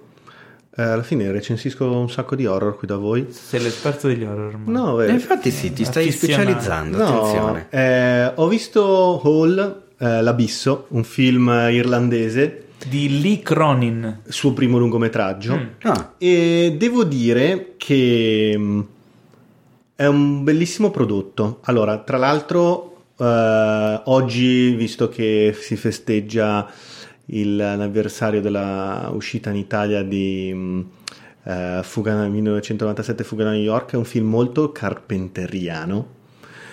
Ha delle atmosfere un po' da Lovecraft. E, è un- adesso vi racconto vagamente la trama senza fare spoiler. È, mh, è un film senza pretese, nel senso che non c'è nulla di nuovo, di originale, ma molto ben fatto. È tutto molto ben fatto. È un film a basso budget. Fondamentalmente ci sono delle atmosfere un po' che ha delle citazioni di Shining, eh, dal villaggio dei dannati, oppure il racconto di eh, Lovecraft, eh, il colore venuto dallo spazio. Cioè, fondamentalmente è una mh, giovane madre ehm, single con un bambino che avrà ehm, 7-8 anni che si trasferisce in una casa in campagna vicino a un bosco. Eh, si capisce che il padre non c'è mh, perché fondamentalmente hanno avuto dei problemi relazionali di violenza, fondamentalmente. E mh, a un certo punto in questo, in questo bosco c'è una grossa voragine eh, in mezzo agli alberi Appunto, The Hall. Esatto. E la madre inizia a non riconoscere più suo figlio e inizia a pensare che suo figlio non sia più suo figlio. Quindi è un po' anche un horror psicologico. Molto psicologico. Figo. Molto psicologico, molto che il tema fondamentalmente è mm, l'emancipazione di una, di una donna eh, che quando diventa madre le- le- deve andare a, a cogliere in fondo a se stessa fondamentalmente che cosa vuol dire essere madre con tutti anche i lati oscuri dell'esserlo e soprattutto anche l'accettazione, credo, io non sono ancora genitore, se mai lo sarò, soprattutto l'accettazione di come un figlio possa pian pianino cambiare, non essere più il Mhm. bambino Beh, è un tema eh, docile. interessante. molto interessante. Tra l'altro c'è questa mh, eh, psicoterapeuta che si chiama Stefania Andreoli, che è molto molto attiva sui social, molto brava, molto cinefila, che dice sempre che i bambini bisogna trattarli come persone non come pupazzetti, quindi Mhm. quello è molto Beh, importante. ok, certo. E tra l'altro, ehm, lei essendo molto cinefila, tra l'altro vi consiglio di seguirla sui social che è molto attiva e brava, ehm, dice che molti horror, ha visto tipo Hereditary, Hereditary, Hereditary, quello di Midsommar, è fondamentalmente un compendio di psicanalisi sulla follia. Quindi cioè, spesso i- stiamo scoprendo che ultimamente gli horror hanno molto di psicanalitico Beh, interessante. secondo me l'aspetto psicologico de- degli incubi e delle paure delle cose di una persona è la parte più terrificante della vita umana, no? È Tra dove, l'altro- è dove dovrebbe andare a picchiare il vero Generoso. Eh, infatti. Tra l'altro, visto che so che siamo in ritardo e qua il Paolo... Ma non ci- esiste ritardo. Una cosa interessante di questo film, che io guardo tantissimo nei film, è la prima inquadratura o la prima scena. La prima, io ho fatto anche un corso di sceneggiatura e mi veniva detto, e questo film lo conferma, se nella prima scena viene racchiuso l'intero film, è una grandissima prima scena. Questa prima scena tu, se sei un minimo intelligente o capisci, conosci un po' le sceneggiature, capisci che è stato riassunto tutto il film, non la, non la racconto la prima scena, nella prima scena. Cioè ti riesce a dare a calare nel- nell'universo di quello che vogliono raccontare, Cioè, ci- no? io poi mi sono fatto un'analisi per prepararmi un attimo alla recensione di questo film, di... ehm, Quanto sei preparato? No, di incipit, Sei, di- sei il mio ospite preferito. No, lui, è lui si, lui si prepara tantissimo, Sì, sì, prende sì, appunti, segna le cose, non mica come noi che parliamo a braccio. Cioè. Mica come Così Enrico bisogna- che viene qui e fa bombolo. Esatto. Cioè, o come Adriano che, che Che parla solo dei Signori degli Anelli. Si emoziona solo così. Comunque no, cioè, provate a pensare, cioè le grandi prime scene o comunque incipit di film tendenzialmente sono dei cortometraggi. Facciamo due esempi. Ma io ne ho segnati alcuni, ho Ah, segnato. bravo, No, vedi? vedi? È Ma- preparato. È Ma preparato. tu pensi di Certo. coglierlo in Mica fallo, come scusami, Carella eh. che, che Cioè, arriva qui e... guarda, ti dici eh? che- Oppure mica come Yeazer che arriva qui e fa la voce figa. Eh? Eh, esatto, no, prepara- Vi di cito Pito. questi che sono Vai. degli incipit che potrebbero essere dei cortometraggi tolti dal film e quindi quelli secondo me sono dei capolavori. Pensate solo, I Predatori dell'Arca Perduta. È un cortometraggio quando lui Sì, va a sì, riprendere. sì, sì, sì. Scream, la prima telefonata. Ehm, la prima scena di Halloween quando si scopre del- tutto il piano sequenza, È eccetera. un corto- cosa. C'era una volta al West. è un- all'inizio è un cortometraggio di 13 minuti. Il Cavaliere Oscuro, quando c'è tutta la scena C'è di presentazione rapina. di- Della della, rapina. rapina. è un cortometraggio. Oppure, beh, quello chiaramente è un cortometraggio perché è proprio un capitolo in Glorious Bastard, l'inizio. Mhm. È Sì, un- sì, sì, è un bellissimo. Quindi fondamentalmente, cioè, Hai ragione. in questo film non si parla, la prima scena non è un cortometraggio, ma proprio una scena che racchiude, non dico nulla, tutto il film ed è bellissimo. Quindi cioè, sono uscito contento da questo film perché non c'è nulla di nuovo, assolutamente nulla di nuovo, però esci e dici, oh, ho visto due ore, un'ora e mezza, fatto bene, con eleganza, un film molto ele- horror elegante, niente jump scare, niente, fatto con due soldi, elegante, fatto bene. Ok, Cioè, quando non vuoi strafare, ma fai le cose fatte bene, tu ti guardi. Ottimo. un- Che sono, difficile, sono difficile da convincere, ma mi hai convinto. Tra l'altro, un'altra cosa che segnalo era un altro film che avrei voluto recensire, mm, Burning, L'amore brucia, Sì. ma visto che era stato già recensito sul sito da, Da Lorenza. Lorenza. Guerra, Certo. lo consiglio tanto quella recensione perché Azzeccato. è azzeccata e andate a vedere quel film. è Eh, film. Lorenza sul cinema orientale Invece il asiatico è una garanzia. Invece il film di cui hai parlato è Hall l'abisso, lo ricordiamo Esatto. per chi se lo fosse... Tra l'altro, quello che ha detto che trovo molto interessante ed effettivamente riflettendoci è una figata, potrebbe essere una sorta di giochino che possiamo anche proporre a, a coloro che ci ascoltano. Provate a pensare a quante prime scene dei film che vi ricordate che avete amato si potrebbero tranquillamente definire dei piccoli corti o comunque potrebbero racchiudere all'interno di sé eh, una sorta di, eh, di film intero Beh, anche le già Iene. presentato lì. Anche le Iene. Le Iene. Sì, Beh, le Iene l- l- all'inizio è il monologo al ristorante. Eh. È il monologo, il dialogo Sì, al è- ristorante. È, è come fosse un cortometraggio. È come se sì, fosse una sorta di cortometraggio, assolutamente. Però invece la cosa che dici, non ci sono jump scare, no? Sì. Come se fosse è, è necessariamente una cosa negativa, cioè il jump scare è, secondo me è necessariamente una, un'onta. È, sì, no, secondo me sì. è un vincere fa- ti piace vincere Secondo me facile. sì, è un'onta. È un po' No, era una, una Sai che cosa? È provocazione. un po', ne abbiamo già parlato altre volte, è un po' sleale nei confronti di chi guarda il film, perché nel senso che va a spaventarti dove è dal punto- facile, cioè ti- uno che ti urla dietro all'orecchio all'improvviso. mh, È la sa- differenza che passa tra eh, l'avere eh, spaventarsi e avere paura. Allora, Il jumpscare ti spaventa, ma non ti fa avere paura. Il film horror mi deve far avere paura, mi deve spaventare. Per lo spavento vado a Luna Park e torniamo al discorso di prima. lo squalo, Sì. Te lo ricordi? Lo La squalo mi fa il cagare sommozzatore- addosso. Il sommozzatore va sott'acqua e c'è la, la- la finestra del relitto e viene fuori la testa del cadavere e ti fa lo jump scare, no? Quel jump scare, Aspetta, però non parliamo dei singoli jumpscare. cioè, quindi Anche in usato...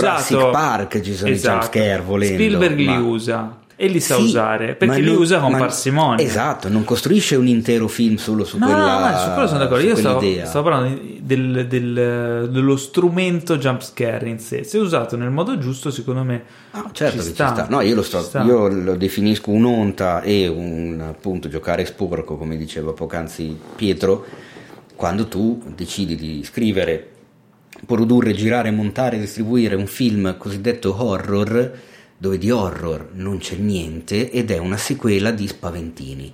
Quelli secondo me non sono horror. sono d'accordo. Eh, tutto qua. Però non Come volevo, molti ultimamente. Volevo non demonizzare il Cioè, povero pe- jump scare che non ha niente No, beh, pensate anche colpa. solo proprio, tra l'altro l'avevamo visto insieme, mi ricordo, ehm, la scena iniziale di Scream, Sì, cioè non c'è nessun jumpscare ma ti caghi addosso da morire, cioè ci sono delle battute secondo me geniali lì. Non sono un fan. La, Non, non mi piace Scream. La- no. No, di- la prima scena secondo Sì. me... A me è piaciuto, a me all'epoca piaceva tantissimo perché andava a No, è un problema di andava tono. proprio a scardinare eh, è quello E quel il segreto. tono lì non- non funziona. Secondo me è quello il segreto. Cioè, o stai di qua o stai di là in mezzo. Eh no, vabbè, aspetta, tu l'hai visto ai tempi o l'hai Sì. visto dopo? Ai tempi. Sicuro? Eh, lo vidi credo in VHS poco dopo. Mm, perché guarda che Scream era de- è del 96, mi ricordo. Io ho visto ci- l'avevamo visto al cinema, Non l'ho visto al cinema. Eh, No. insieme, insieme. Non l'ho visto al cinema. Ma questo sì. All'Excelsior. eh, Scream dopo ammazza, ti ricordi la sala addirittura? Io non Eh, ma questo è amore. eh. Beh, noi ci siamo conosciuti davanti a un cinema io Eh, Pietro, so, quindi so. per forza. Ehm, Scream nel giro di dopo sei mesi che era uscito, aveva già fatto scuola ed erano già usciti mille altri film che cercavano di riproporne la formula. Lo so.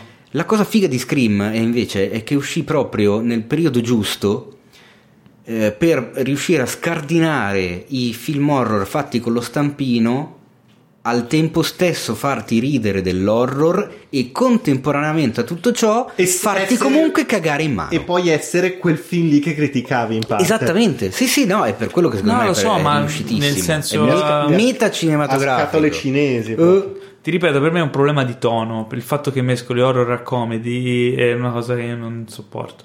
Perché eh, non, non mi fai né ridere né paura. in Eh, no, invece a me- americano... Eh. Lì è comedy, non è horror. No, ci sono parti Beh, horror. porca merda, come Però lo vi- horror. è la- è- guarda, è difficile. Non è un horror, quello non è un horror comico, quello lì, Lupo Mannaro. È una commedia. No, è un film che a volte è horror e a volte è comedy. Secondo me è una dark comedy. Io l'ho visto come dark comedy. Beh, delle- insomma, delle io la prima volta horror. Eh, porco cane. Magari cioè, di, di standard di oggi. banalmente no. È solo la trasformazione, no, guarda, che è diffi- cioè, credo sia una delle cose più difficili quando fai un film è avere il tono giusto, specialmente se non è un tono ben definito, cioè tipo commedia, commedia pura o horror, horror puro. Quando vai nelle vie di mezzo è difficilissimo tenere il tono giusto. Poi, per carità, con alcuni può attaccare, con alcuni Certo. no, dipende dalla sua sensibilità, eccetera. Certo. Nel caso di un lupo americano, un lupo mannaro americano a Londra, io l'ho visto come dark comedy e l'ho goduto. Scream non mi ha fatto né ridere né, né paura eh, perché evidentemente toccava a tutti i lati che come non Certo. funzionavano, non te lo so spiegare. Non lo so, io forse, io perché l'ho visto, parlando proprio della mia personalissima esperienza, ero il 96, io mi stavo per diplomare in cinema ed essendo un film che gioca con i cliché del cinema, con addirittura uno dei personaggi che palesa quali siano le regole di sopravvivenza all'interno di un film horror, come funzionano i film, cioè questo discorso generale sul cinema all'epoca me lo fece piacere un casino, mi faceva ridere, ma al tempo stesso mi faceva cazzo sì spaventare. L'hai visto? Comunque la maschera è diventata un- Sì, sì, una roba ultra iconica. La- l'avete visto quella casa nel bosco? Bellissimo. No. Bellissimo. Eh, C'è su questo Netflix. ti potrebbe piacere perché fa, fa quella cosa lì a parere mio, mio è puro mio, lo fa mille volte meglio. Ma Scusa, no, ma alla casa- Quella, cane quella casa nel bosco in realtà è quasi solo comedy, eh. Ma banalmente Eh, la insomma, casa, finale- scusate, Raimi? La casa, il primo è un horror, il, dal secondo è una dark Ra- comedy. Raimi il primo è un horror riuscitino. Mm. Perché vabbè, noi ne Un vediamo horror un po' ori- è un horror ori- molto originale, Molto Li vediamo, originale, sì. sì. perché c'era shaky cam, ok. visivamente è fighissimo. Sì, Sì, sì. assolutamente. Eh, gli altri poi vabbè vive tutto Dark su comedy. Ash. Sì, sì. Quindi vabbè, questo è un tema che secondo me dovremmo approfondire in futuro, cioè il tono dei film.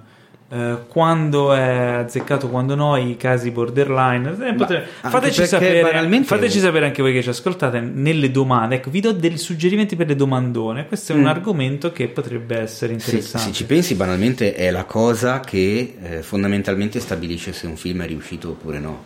Spesso e volentieri. Cioè, sì. io mh, mi sono chiesto anni fa, mi ricordo, adesso la butto lì e la chiudo subito, giuro, promesso, non divago troppo. Eh, di solito quando ci piace un film siamo in grado di dire perché ci è piaciuto, giusto? Sì. Quando non ci piace, quante cose riesci a dire Fa per cagare. giustificare? Vedi? È più difficile spiegare Eh sì. quando un film non ti è piaciuto. Allora, tempo fa mi sono chiesto perché, come mai, cioè che cos'è che non riesco tanto ad individuare? Ed è esattamente quello che stai dicendo, è il tono. Quando un film non riesce ad avere un tono definito, oppure ne sceglie uno ma poi si sposta, non lo mantiene, lo sbaglia clamorosamente, lì hai proprio la percezione del fatto che stai vedendo un film sbagliato, un film che non Per ti esempio, piace, che non è venuto uno, bene. uno dei film che ultimamente è stato un vero esempio di questa cosa qui è il reboot di Ghostbusters. Sebbene le attrici fossero tutte bravissime, Produzione, niente da produzione dire. fatta il tono completamente sbagliato. Andava tutto per versi suoi e non funzionava. Tipo- E, e ancora pe- il peggio del peggio è quando una comedy, una commedia non fa ridere. E- Lì e tocchi il fondo. E invece, se non sai nulla prima, io ebbi la fortuna di non sapere nulla prima, nulla, nulla, nulla. Tramonto al- dal tramonto all'alba. Mamma mia, Quello è difficile. Quello è anche, difficile. anche qua non facciamo spoiler. Io, È se non film- avete visto quel film, fatemi un favore, guardatelo, ma Senza guardare fare trailer è, bah, niente. è difficile. Soprattutto sono senza pregiudizi, perché quello, ecco, quello è un esempio. Cambia, cambia genere da un momento all'altro Puttana all'improvviso. Sono ed due è- film- Se tu non sai niente, è uno shock. Io non sapevo niente, l'ho visto al cinema, all'epoca c'era ancora la...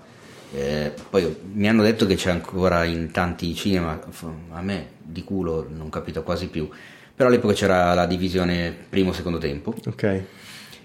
e mi ricordo che... Perché ridi? Perché mi c'è- ricordo il film. Eh. E il primo tempo finì proprio l'attimo dopo che cambia tutto. Diciamo che e mi ah, ricordo che in sala si per chi- accesero le luci e ci fu il silenzio totale con gli sguardi di tutti noi spettatori cinema pieno. Ah, quindi appena dopo il cambio di tono. Subito dopo, cioè proprio c'è, Quindi punti interrogativi. il cambio che tu hai presente che cosa succede.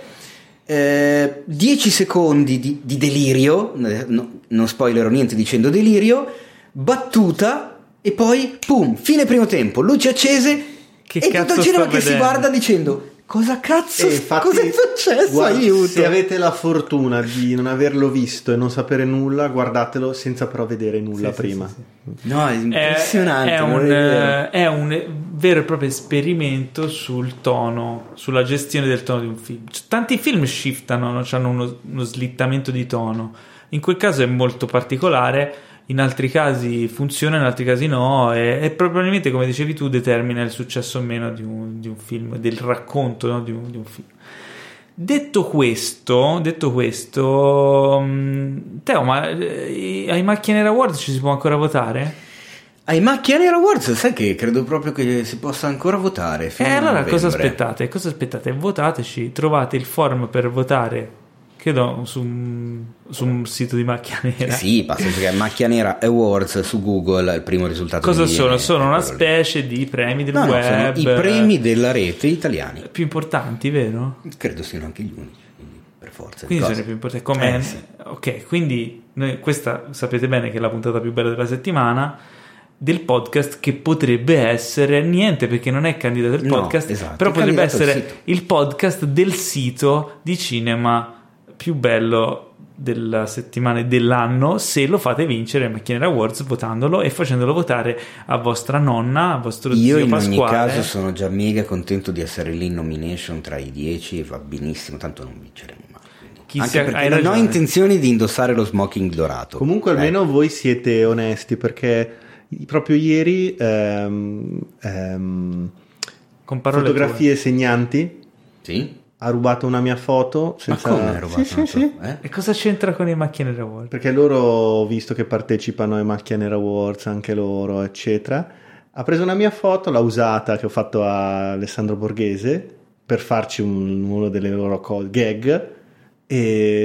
E non ti hanno accreditato. No, ma va. Sono Non dei il per- mascalzoni. Non mi hanno chiesto il permesso né niente. I miei amici mi hanno guarda che sei finito lì, tutti contenti perché essendo un sito, una Seguito, pagina seguita, dovrei sentirmi onorato di questa cosa qua. In realtà io ho detto scusate, ma va bene, potete anche magari prendere Ok. cose, ma almeno chiedere, mettere i crediti. Quindi- almeno voi siete sempre onesti su queste Quindi cose. per la giustizia divina, Teo.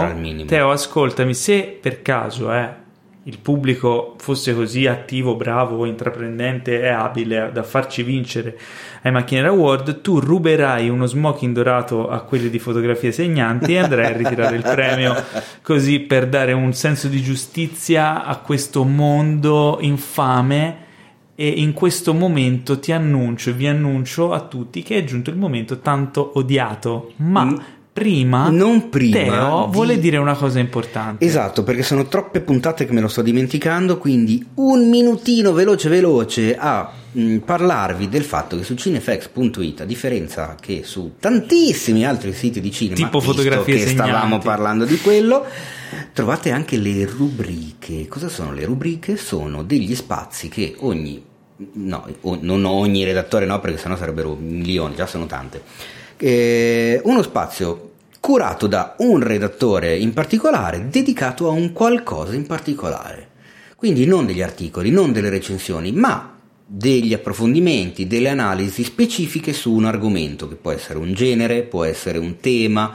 fammi, un esempio, essere- fammi un esempio. L'esempio che ti posso fare questa volta si chiama Hey Doc, che con riferimento al caro eh, Doc Brown di Ritorno al futuro è la rubrica di Morena Falcone dedicata al documentario, che è un Grande genere Morena. cinematografico bistrattato, misconosciuto. Ma perché no? Ha avuto che a pochi ha- gliene frega. Secondo me adesso ha una In nuova realtà, rinascita. Speriamo, anche perché comunque con le piattaforme streaming dove i documentari sono mega presenti, eh, secondo me potrebbe esserci una rinascita del genere. Morena è appassionatissima di documentari, ne parla con un sacco di trasporto e di passione, sul sito trovate già parecchi articoli nella sua Ma- rubrica. Dove sta Morena? Dove abita Morena? E Morena non in abita questo... qui a Milano. No, in questo momento Morena È in Toscana, abita molto, molto, molto lontano. All'estero? Perché è andata a fare ehm, una. come si chiamano quelle cose che fanno gli universitari fuori da. Erasmus. No, un'altra cosa, quell'altra roba che fanno gli Postdoc. universitari. No, quella roba che fanno gli approfondimenti master, le non- come si chiama? Io non sono nell'ambiente universitario, sono un ignorante. Eh, si è trasferito. Comunque, fa- eh, un periodo di di, studi, bravo, una roba del genere PhD. in Australia. Porca miseria. in questo momento è la mia insieme- redattrice più lontana. È insieme agli altri ascoltatori che ci ascoltano. Salutiamo i Esatto, nostri chissà due se si rincontrano, Vi quindi- vogliamo un sacco Comunque, bene. Innanzitutto approfitto per salutare Morena per augurarle un enorme in bocca al lupo a testa in giù. E Ok. e andatevi Eh, no, no, a guardare Hey Doc. Lo dicevo perché Morena, quando tornerai in Italia, verrai a Milano, eccetera, ti vogliamo ospite in una puntata. Ma molto podcast. volentieri. certo. Fatevi un favore a proposito di documentari, su Netflix ci sono due documentari meravigliosi, La paura del numero 13 e La scala celeste. Non vi dico Ah, nient'altro. me li se- me Ma Pietro questa sera ha sciorinato Bom, bom, bom. consigli proprio a non finire, dal fotografo ai film. Sì, sei una fucina Ah, di, eh, di fantastico consigli. Quindi niente, cosa. andatevi a recuperare la rubrica Hey Doc di Morena Falcone sui documentari, andatevi a recuperare i film che- di cui abbiamo parlato oggi, compresi tutti i suggerimenti del buon Pietro e niente, il momento dei saluti, quindi fatevi un favore, se non siete ancora iscritti fatelo, in modo da essere avvisati ogni volta che pubblichiamo un nuovo episodio, perché sebbene noi usciamo di solito il mercoledì, a volte può uscire uno spoiler special all'improvviso, così a bruciapelo, oppure il la puntata può slittare, uscire un altro giorno, uscire prima, dopo, pum, notifica sul cellulare, te lo vai a ascoltare, godi e sei contento. E mm, se, se riesci vai su anche su Apple lasci una recensione oppure comunque ne parli vai al lavoro sai cosa stai facendo mentre fai questo lavoro tedioso che sorridi e sprizzi gioia da tutti i pori ti chiede il tuo collega. E tu gli rispondi sto ascoltando il podcast di Cinefax. E Teo ha detto una cazzata che mi ha fatto tanto ridere. Oppure Paolo sta parlando con una vocetta simpatica. E, e così insomma siamo tutti contenti E soprattutto se vi capita di ascoltare il podcast magari col telefono, se avete voglia di fare uno screenshot mentre lo ascoltate, postatelo nelle stories, se taggate cinefx.it io vi ribatto tutti. Tra l'altro mi fate sempre molto ridere con Cosa quello ti che vi, vi scrivete. ribatto? Vi Ribatto la- condivido. ribatto la story. Riba- non sei un arti, ricondividi. Ma sulle- ricondi, ma che vuoi sei Condividi, vecchio, le stories no? si ribattono. Share. Te la ribatto, Te la zio, ribatto, hai capito? sì, ok. Andiamo a vedere il Batman. Quindi siamo su Instagram con cinefax.it, ci sono anch'io at Paolo Cellamare, c'è anche Pietro Baroni che ha un fantastico profilo di fotografia perché lui è un fotografo, ricordiamo, È Pietro Baroni. che è Pietro Baroni. Che fantasia, oh. Beh, beh, bisogna studiare, bisogna arrivare. Eh, molto belle le foto, Pietro. Sei bravo, lo sai. Eh, hai tra l'altro io ho due, due fotografi qua davanti, attenzione. Dai, io tanto- ormai ho, appeso la, La lente al chiodo, va, Tra l'altro, l'hai rotta. dai, adesso possiamo dirlo qua il podcast, così non possiamo tornarci indietro, dovremo fare dei ritratti. Eh, ma davvero? Che lo ritratti? facciamo, Teo? Lo facciamo? Ma che ritratti? Dei ritratti di Cinefax. I- In che senso? Cioè, Chi- fotografi il computer, il No, telefono? bello, dai. Pietro, ma ci fai venire, ci photoshoppi però, eh. Sì, dai. Per forza, devi farmi venire almeno Chiamiamo alto, quelli, almeno almeno almeno chiamiamo quelli che 1,70. hanno fatto il film di Will Smith, dai. Bravo, esatto. Nel frattempo, in attesa della prossima puntata, un caro saluto da Teo Yusufian, Ciao Ne. un caro saluto da Pietro Baroni Ciao ragazzi, ciao a tutti. E un caro saluto da me, Paolo Cellamare. Ciao a tutti voi. Ute petankes du Batokito Skywalker. Sì, poi a me viene in mente sempre Pizza Hut.